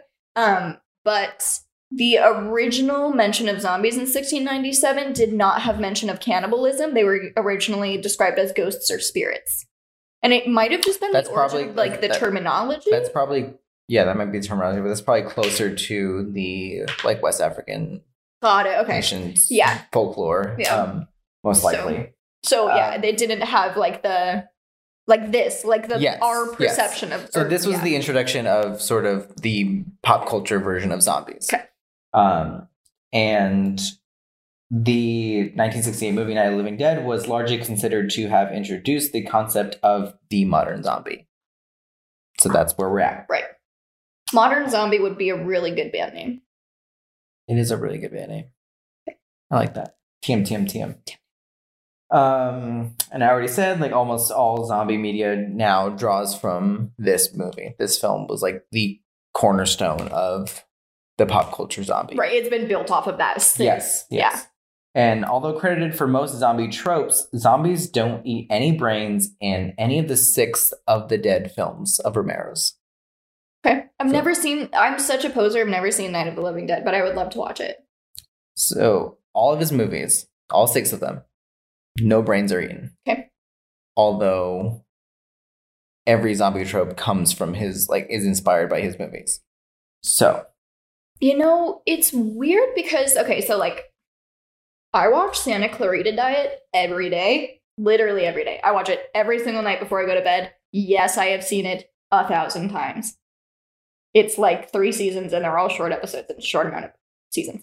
But that's kind of like my most modern perception of zombies. Mhm. And she kills the brain. That's like the o- like because if she doesn't, they will turn and they'll become immortal. Yeah. And then she just eats that, like eats their bodies and stuff. yeah. I don't Mm. think that if I were to like think about zombies, I would be because like I know like the the trope is like brains, but Yeah.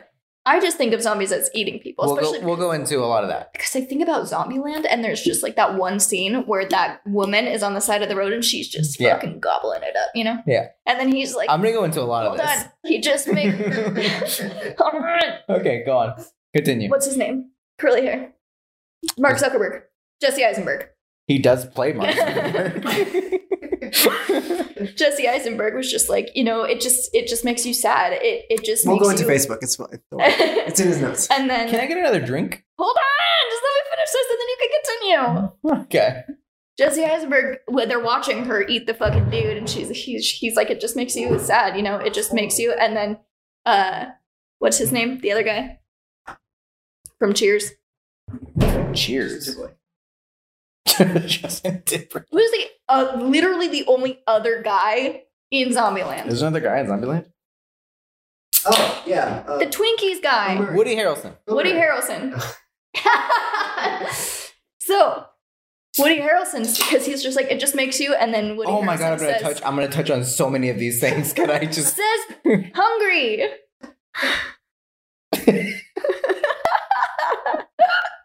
That felt a lot like the whole uh Ant Man. Uh, fucking what's his name? Marvel. We're in there.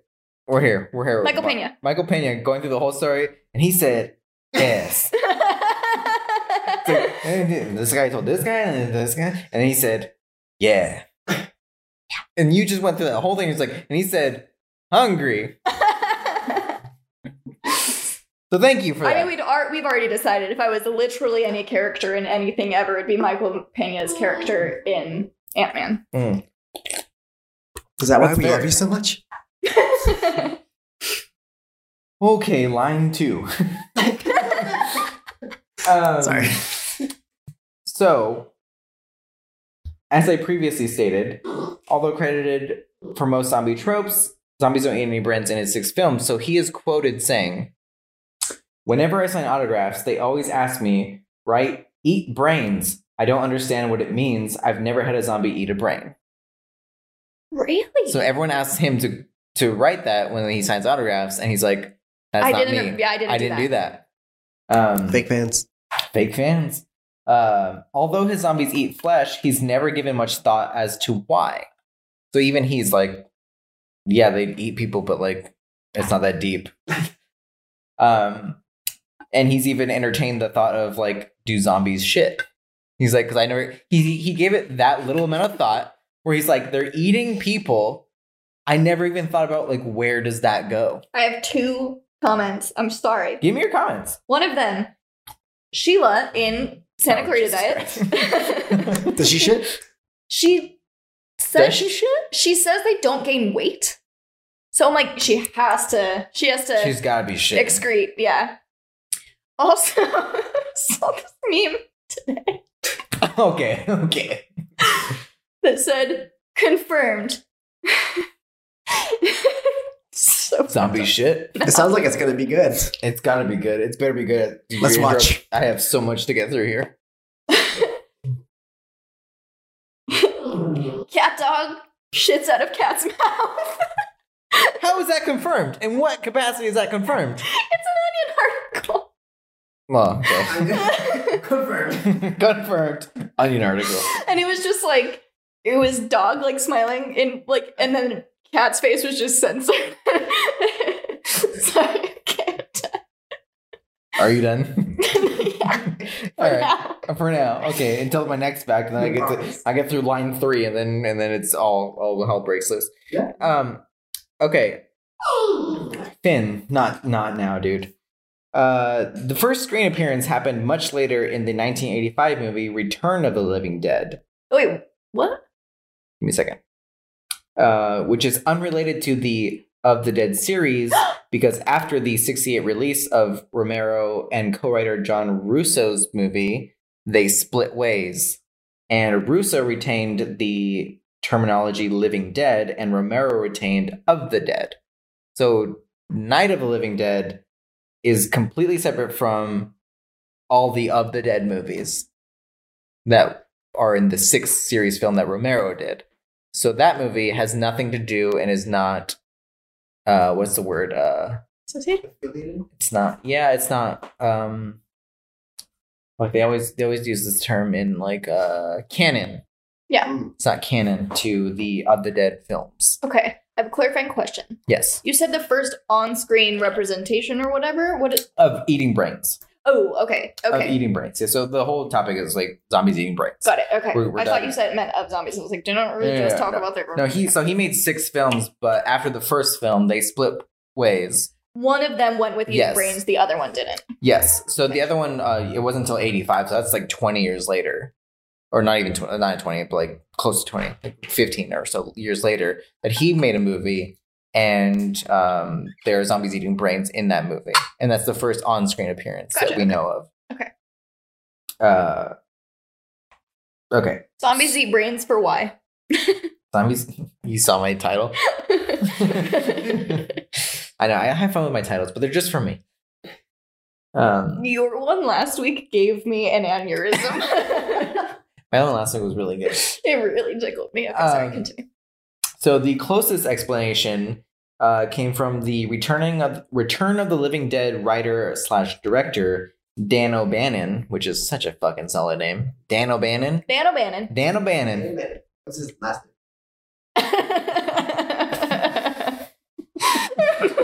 I didn't have a mic on for that one. Sorry. You're literally the funniest person I know. I oh, know Oh, I say that all the time, but oh So. Dan O'Bannon gave his explanation. The, it was just the closest explanation of why they eat brains. did he make an original decision? No, this, Okay. this is just his his off the cuff. I think it was an interview. Interview. He was he was. This is his. Was he associated with Of the Living Dead? he is the writer and director of Return of the Living Dead. So he was with Russo, John Got it, okay, Russo, okay. the co-writer Yep. of the original Night, Light of the Living, Dead. Yeah. The writer slash director of Return of the Living Dead. Mhm. Got it. Um, the undead uh, felt the need to feed on brains to ease their pain. Um, and fans of the movie expanded on this, hy- hypothesizing that it was for the high levels of serotonin in the brains of recently living humans to ease their own like pain. They were getting like a chemical imbalance. Like they were Do zombies feel pain? apparently I've never thought about zombies feeling pain. And that's, yeah. and that's so apparently made me really that's like that. That was like the explanation he gave that they, they they do it to ease their pain. Like it somehow makes them feel better. And then fans were further ex- expanding on this theory that they were doing it because of the chemicals in the brains of recently living humans had they like supplemented the imbalance in a zombie's brain. Like they felt too much pain and stuff, and the chemicals of like serotonin were sort of balancing that out, helping them feel better. Makes you wonder why they didn't try heroin. Heroin probably would have worked a lot better and been a lot easier. We, we probably have a, a much more uh, close to, if anyone knows the film, um, uh, what what is the the really dumb apocalypse film with uh, Shaun of the Dead. no,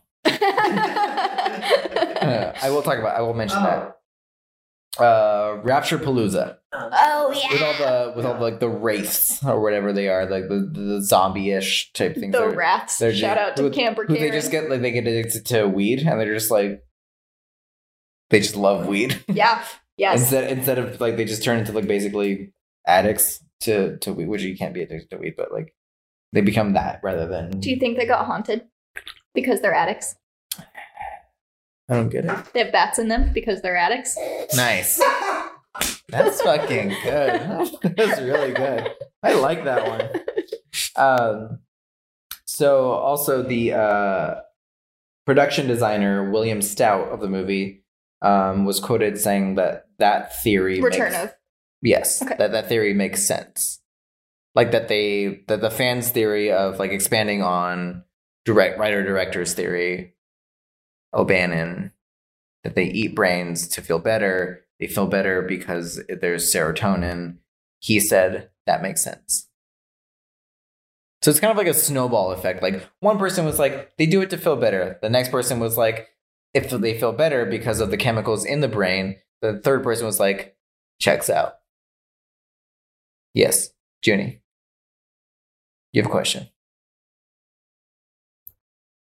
Or are you gonna say something? Yeah, I have. I'm trying to work through it. So, two things. Mm-hmm. We have no idea how the digestive system of a zombie works. So we have no idea if they're absorbing those chemicals, first of all. Second of all, they don't have blood to like carry anything through their body. Mm-hmm. So how does that make make sense? I don't I mean I don't think blood carries your chemicals. I'm not and sure. we're gonna get into why none of this is exactly relevant and is sort of um Bullshit. not no not bullshit but like not the biggest uh you know not romero's favorite thing who is basically the godfather of zombies Oh, what a title. like everyone sort of looks to him as like the know all and all be all of like zombie because he created the modern zombie he created the pop culture version of zombie Damn, imagine being Rob Zombie and then having the grandfather or the the godfather, grandfather the grandfather of zombies. Yeah, so we'll get, we'll get into that because there are these questions like, and they keep piling up, you know, because it's like, okay, but if that makes sense, then then why this? And like, why that? And then we're getting into like why all of that is completely irrelevant. Honestly, my biggest thing is everybody adapts zombies differently, and like I have no qualms with any adaptation. Yeah, Continue. I I agree, but we'll go into so uh, Romero Romero dislikes uh, a very I don't I don't I don't think I wrote the uh, author's name I forgot but the zombie survival guide you know like that really popular book that became popular I think around the DayZ era hmm when that movie came out um, but he uh, is not a fan of that uh, not particularly a fan of DayZ or The Walking Dead Are you thinking World War Z? World War Z. DayZ's a, a DayZ. DayZ is a game, video game. Oh. Talking about World War Z. Yes, that's what I'm actually talking about. Got it. Okay. Yeah. Also, I I just came back from peeing. I heard World War Z, but the book and the movie are very different. Yes, I think I've told you about different. Um, I don't think Romero is a fan of either. That makes sense. You can't imagine I love World War Z. The book. the book. Yeah, so you told good. me it's really good. Yeah. I'll have to read it. Um, I have it. and here's the reason why he is not a fan of these sort of depictions or like uh, dramatizations of like the zombie tropes, I guess. Um, because his intention, the focus was on us. The focus was on humans' reactions to zombies. It was the drama of us and our reactions and the way we behave, and not on the zombies, which is why he never put any thought into why zombies eat people or any of that because it wasn't about the zombies. It was about the humans experiencing zombies. So all these things that sort of put the focus on zombies, he's like, you're taking it too seriously. You're not. You're missing the point of what I was creating. It's like that monster could have been anything. Yeah, It just exactly. happened to be a flesh eating human. Exactly. It had to be Whatever. undead Yeah. fucking flesh eater. Like Yeah. that's what it happened to be. Right. But it could have been anything. My focus was on the reaction of humans to that. Um, Remember Plants vs. Zombies? yeah, it's a great game. So fun. Um, so yeah, he said that the reason or function was not important to, to the story. It's, it has nothing to do with anything. So all the questions about it or like theories around it, he's just like, doesn't matter. It's not about them. It's about us. Um, but anyway, the creator of The Walking Dead, Robert Kirkman, stated he will never reveal an origin story to how the outbreak happened in the Walking Dead universe. And uh, likewise, in Shaun of the Dead, they don't reveal, they hint towards things, but it's all a um, sort of tribute or uh, I, I can't think of the word, but it's basically a tribute to Romero's first movie, like his sort of his idea of what the zombie is. Like they both pay tribute to that by not revealing because it's not about them. It doesn't matter to the story.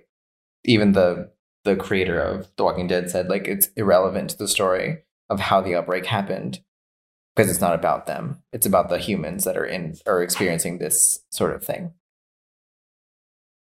You guys something to say? I hate that. Literally, like, fuck The Walking Dead for that reason specifically. And it, like, I understand this entire logic, and like, I'm, this is a personal thing. This is like, I understand, like, how, how, um, like, honorable that is and everything. Yeah. But that's like, it comes at night. Did you ever see that? It's a vampire movie, right? No. Is it not? No. What am I thinking of? what we do in the shadows? No. No, not that. Anyway, I doesn't matter. Doesn't matter. Regardless, No, whatever. it's about a mysterious sickness that's hyper contagious, but you have no idea what it is. Mhm. It's just like you're they're like it starts with a family sitting at a table and they're like in the middle of nowhere in a cabin because they're secluded because it was like an outbreak or whatever. And they just know that their grandfather is sick, so they just take him outside and burn him. And then like it's about the family staying there, and then this they found this guy in the woods, and then they like they tie him to a tree because they're like, oh, he could be sick or whatever. Um, but they have no idea. And then, spoiler alert, everybody kills everybody in the movie. Everybody dies. Mhm. And it's just like they all kill each other. And it's because like the enemy of humans is humankind, not like whatever. And I could not, I like that whole movie felt pointless because there was never an origin story, just like never told. That sounds like it would be better without an origin story. It just it just kind Yeah. of proves that just humans suck. Yeah, I think that that that is the origin story. that was That is- implicit in the movie. Got it. Well, I don't know. That just feels different than like you don't. Uh, I agree that I agree with this sentiment and like this sort of because as someone who watched The Walking Dead, I literally never questioned why it happened or how it happened. Anytime I watch Because- anything, it's like the crazies, the happening, Zombieland. But but okay, so watching The Walking Dead, I was never I never thought about it because I was so invested, which was the whole point of it. You're invested in the people in the show and like what they're going through and all that stuff. And I never even thought about like how did the zombie apocalypse start? How did it happen? I was like, cool, it happened. What the fuck is happening with these people? Yeah, I feel And, like I started watching. it, I'm like, okay, I'm in a zombie world. And like, I, yeah, and it's like I don't in- care how I got in a zombie world. I'm in a zombie Yeah. world, and like I just I think that, but uh, yeah, Resident Evil. Sorry. That was I, I, I, I don't know. I just I just but there's like there's some stuff where like the point of it is like they're trying to figure out the origin. That's like that's that brings it into like the story. And now Yeah. th- stuff like this is like this is they're in the world in the middle of a world. Yeah. And I think And that's keep like, that is their tribute to Romero's sort of 30 Days of Night is what you were thinking of. that is what I was thinking of. Um yeah, uh, I think that was that's their tribute to Romero's sort of whole ideology about Yes, I 100%. it's about it's about the humans reacting to the situation, how they behave. It's it's about human behavior and relationships and reactions and like it's all about that and not about a fucking monster. It's not about that. So I think that is a great tribute to his original work. Um but also like I said, he is not too much of a fan of The Walking Dead. That's so. Yeah. Um, he- he Imagine said that you're like, I want to pay tribute to this like one person Well, who helped build my I mean, show. every- just like, so- I hate your show. so so like everything pays tribute. Like I said, like every modern zombie sort of pays tribute to It's his all an homage to Yes. to Yes, Light- it all pulls from that. So I mean, everything's sort of a trope, or everything's sort of an homage to him. But he, I think he's quoted saying that uh, The Walking Dead is a soap opera with an occasional zombie, which he's not wrong, because it's all about the human drama. It literally is just a, it's a soap opera. It's it's a drama with I think that's why I hated it. And all the zombies are CGI'd. Not all of them, but like there's They're a good all. majority of zombies that are CGI'd. I watched one scene where they're behind, like there's like a survivor behind a fence that's like kind of like crippled. Is that a bad word to use? I don't know if that is. But who's know, but I think, injured? I think you just just discredited your whole uh your whole rating on the thing by saying I saw one scene. no, I saw a scene in the show. How much of the show have you seen? Mm, few episodes. Again, I lost interest instantly, and then like had a friend who watched it. did so you start like- from one? Yes, You started from episode one. yes, Lost interest in three. yes. Okay. You didn't see enough.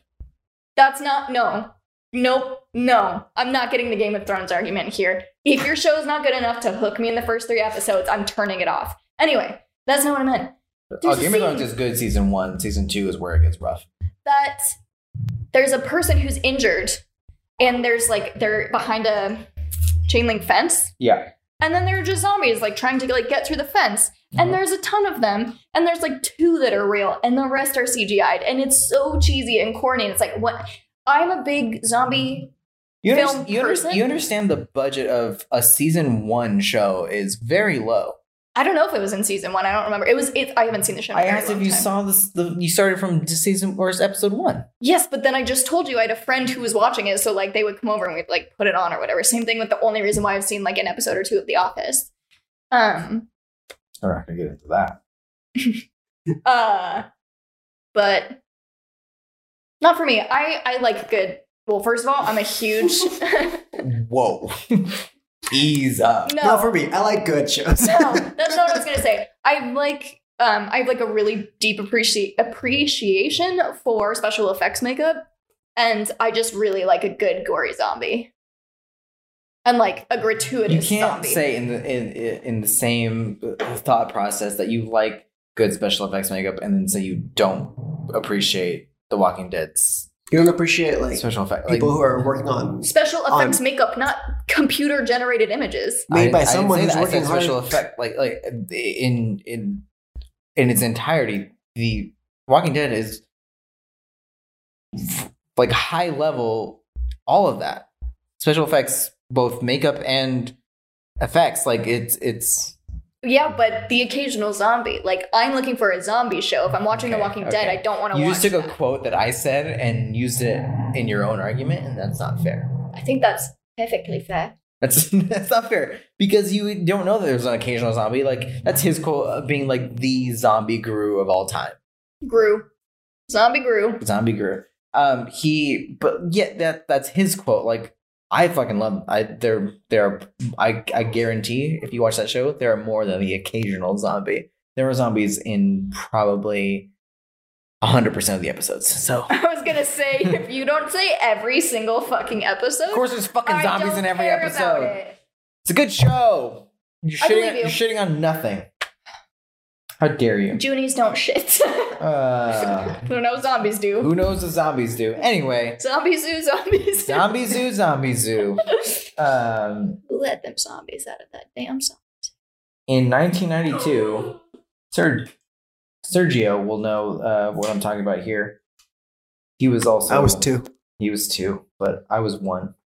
But anyway, I was negative six. as as a fan of uh The Simpsons. Go figure I The. Simpsons are relevant and you know just paving the way for the future. Always predicted everything. Everything. Uh one of the main theories is that uh in 1992 The Simpsons aired an episode a Treehouse of Horror episode, their first Halloween episode, uh, and they had a segment called Dial Z for Zombies, where they featured a parody of Return of the Living Dead, where it was also it was after the original Return of the Living Dead, where zombies ate brains. Okay, so let's get that out of the way.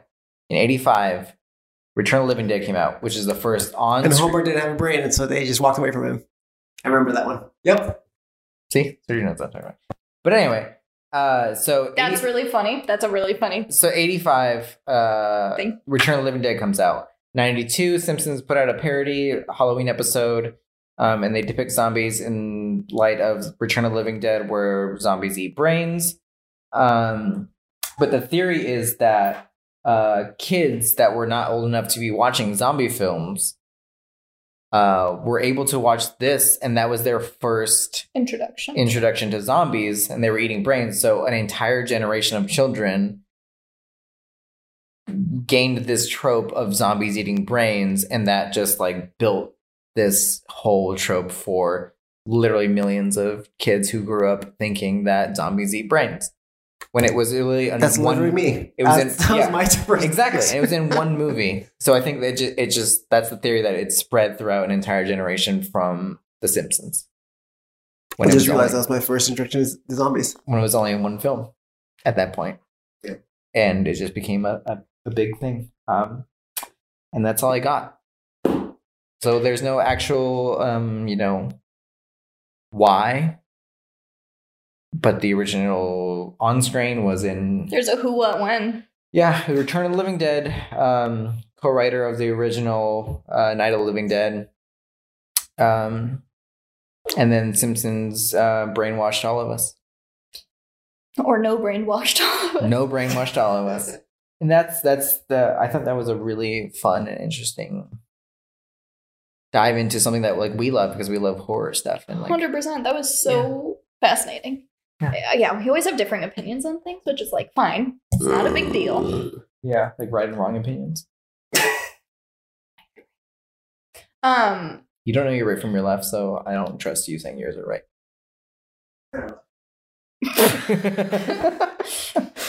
you know what? I'll be fine having left opinions. You can keep your right opinions. nice Thank you. nice Um,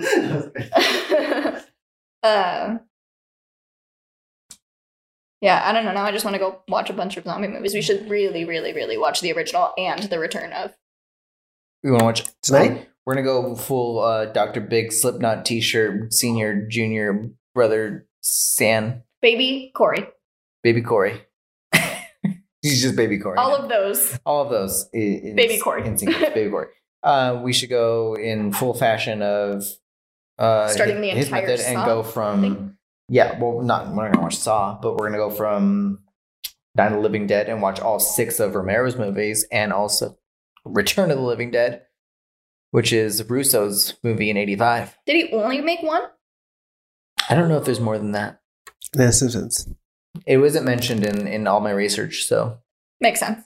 I think he, I mean, he retained the right to use that terminology in his film. So I think he wrote, he made that movie. I think that might be, might be it. But there were, because there were, I mean, there were six already. There were, I don't know about that time. There were six, but from those, like 20 years, I feel like he, like Romero probably made six within the 20 years that uh, Russo made his first film. But either way, we should go through all of the of the Dead and Living Dead series, whatever that means, all of them. If you have any horror movie recommendations, feel free to email us at hello at mntpodcast.com or drop a DM in our Instagram at misfits and tidbits. That's misfits, the letter N, tidbits. Yeah, that's all I got for you this week. Okay. I almost forgot that we just talked about a horrible, horrible tragedy. we did talk about a horrible, horrible tragedy.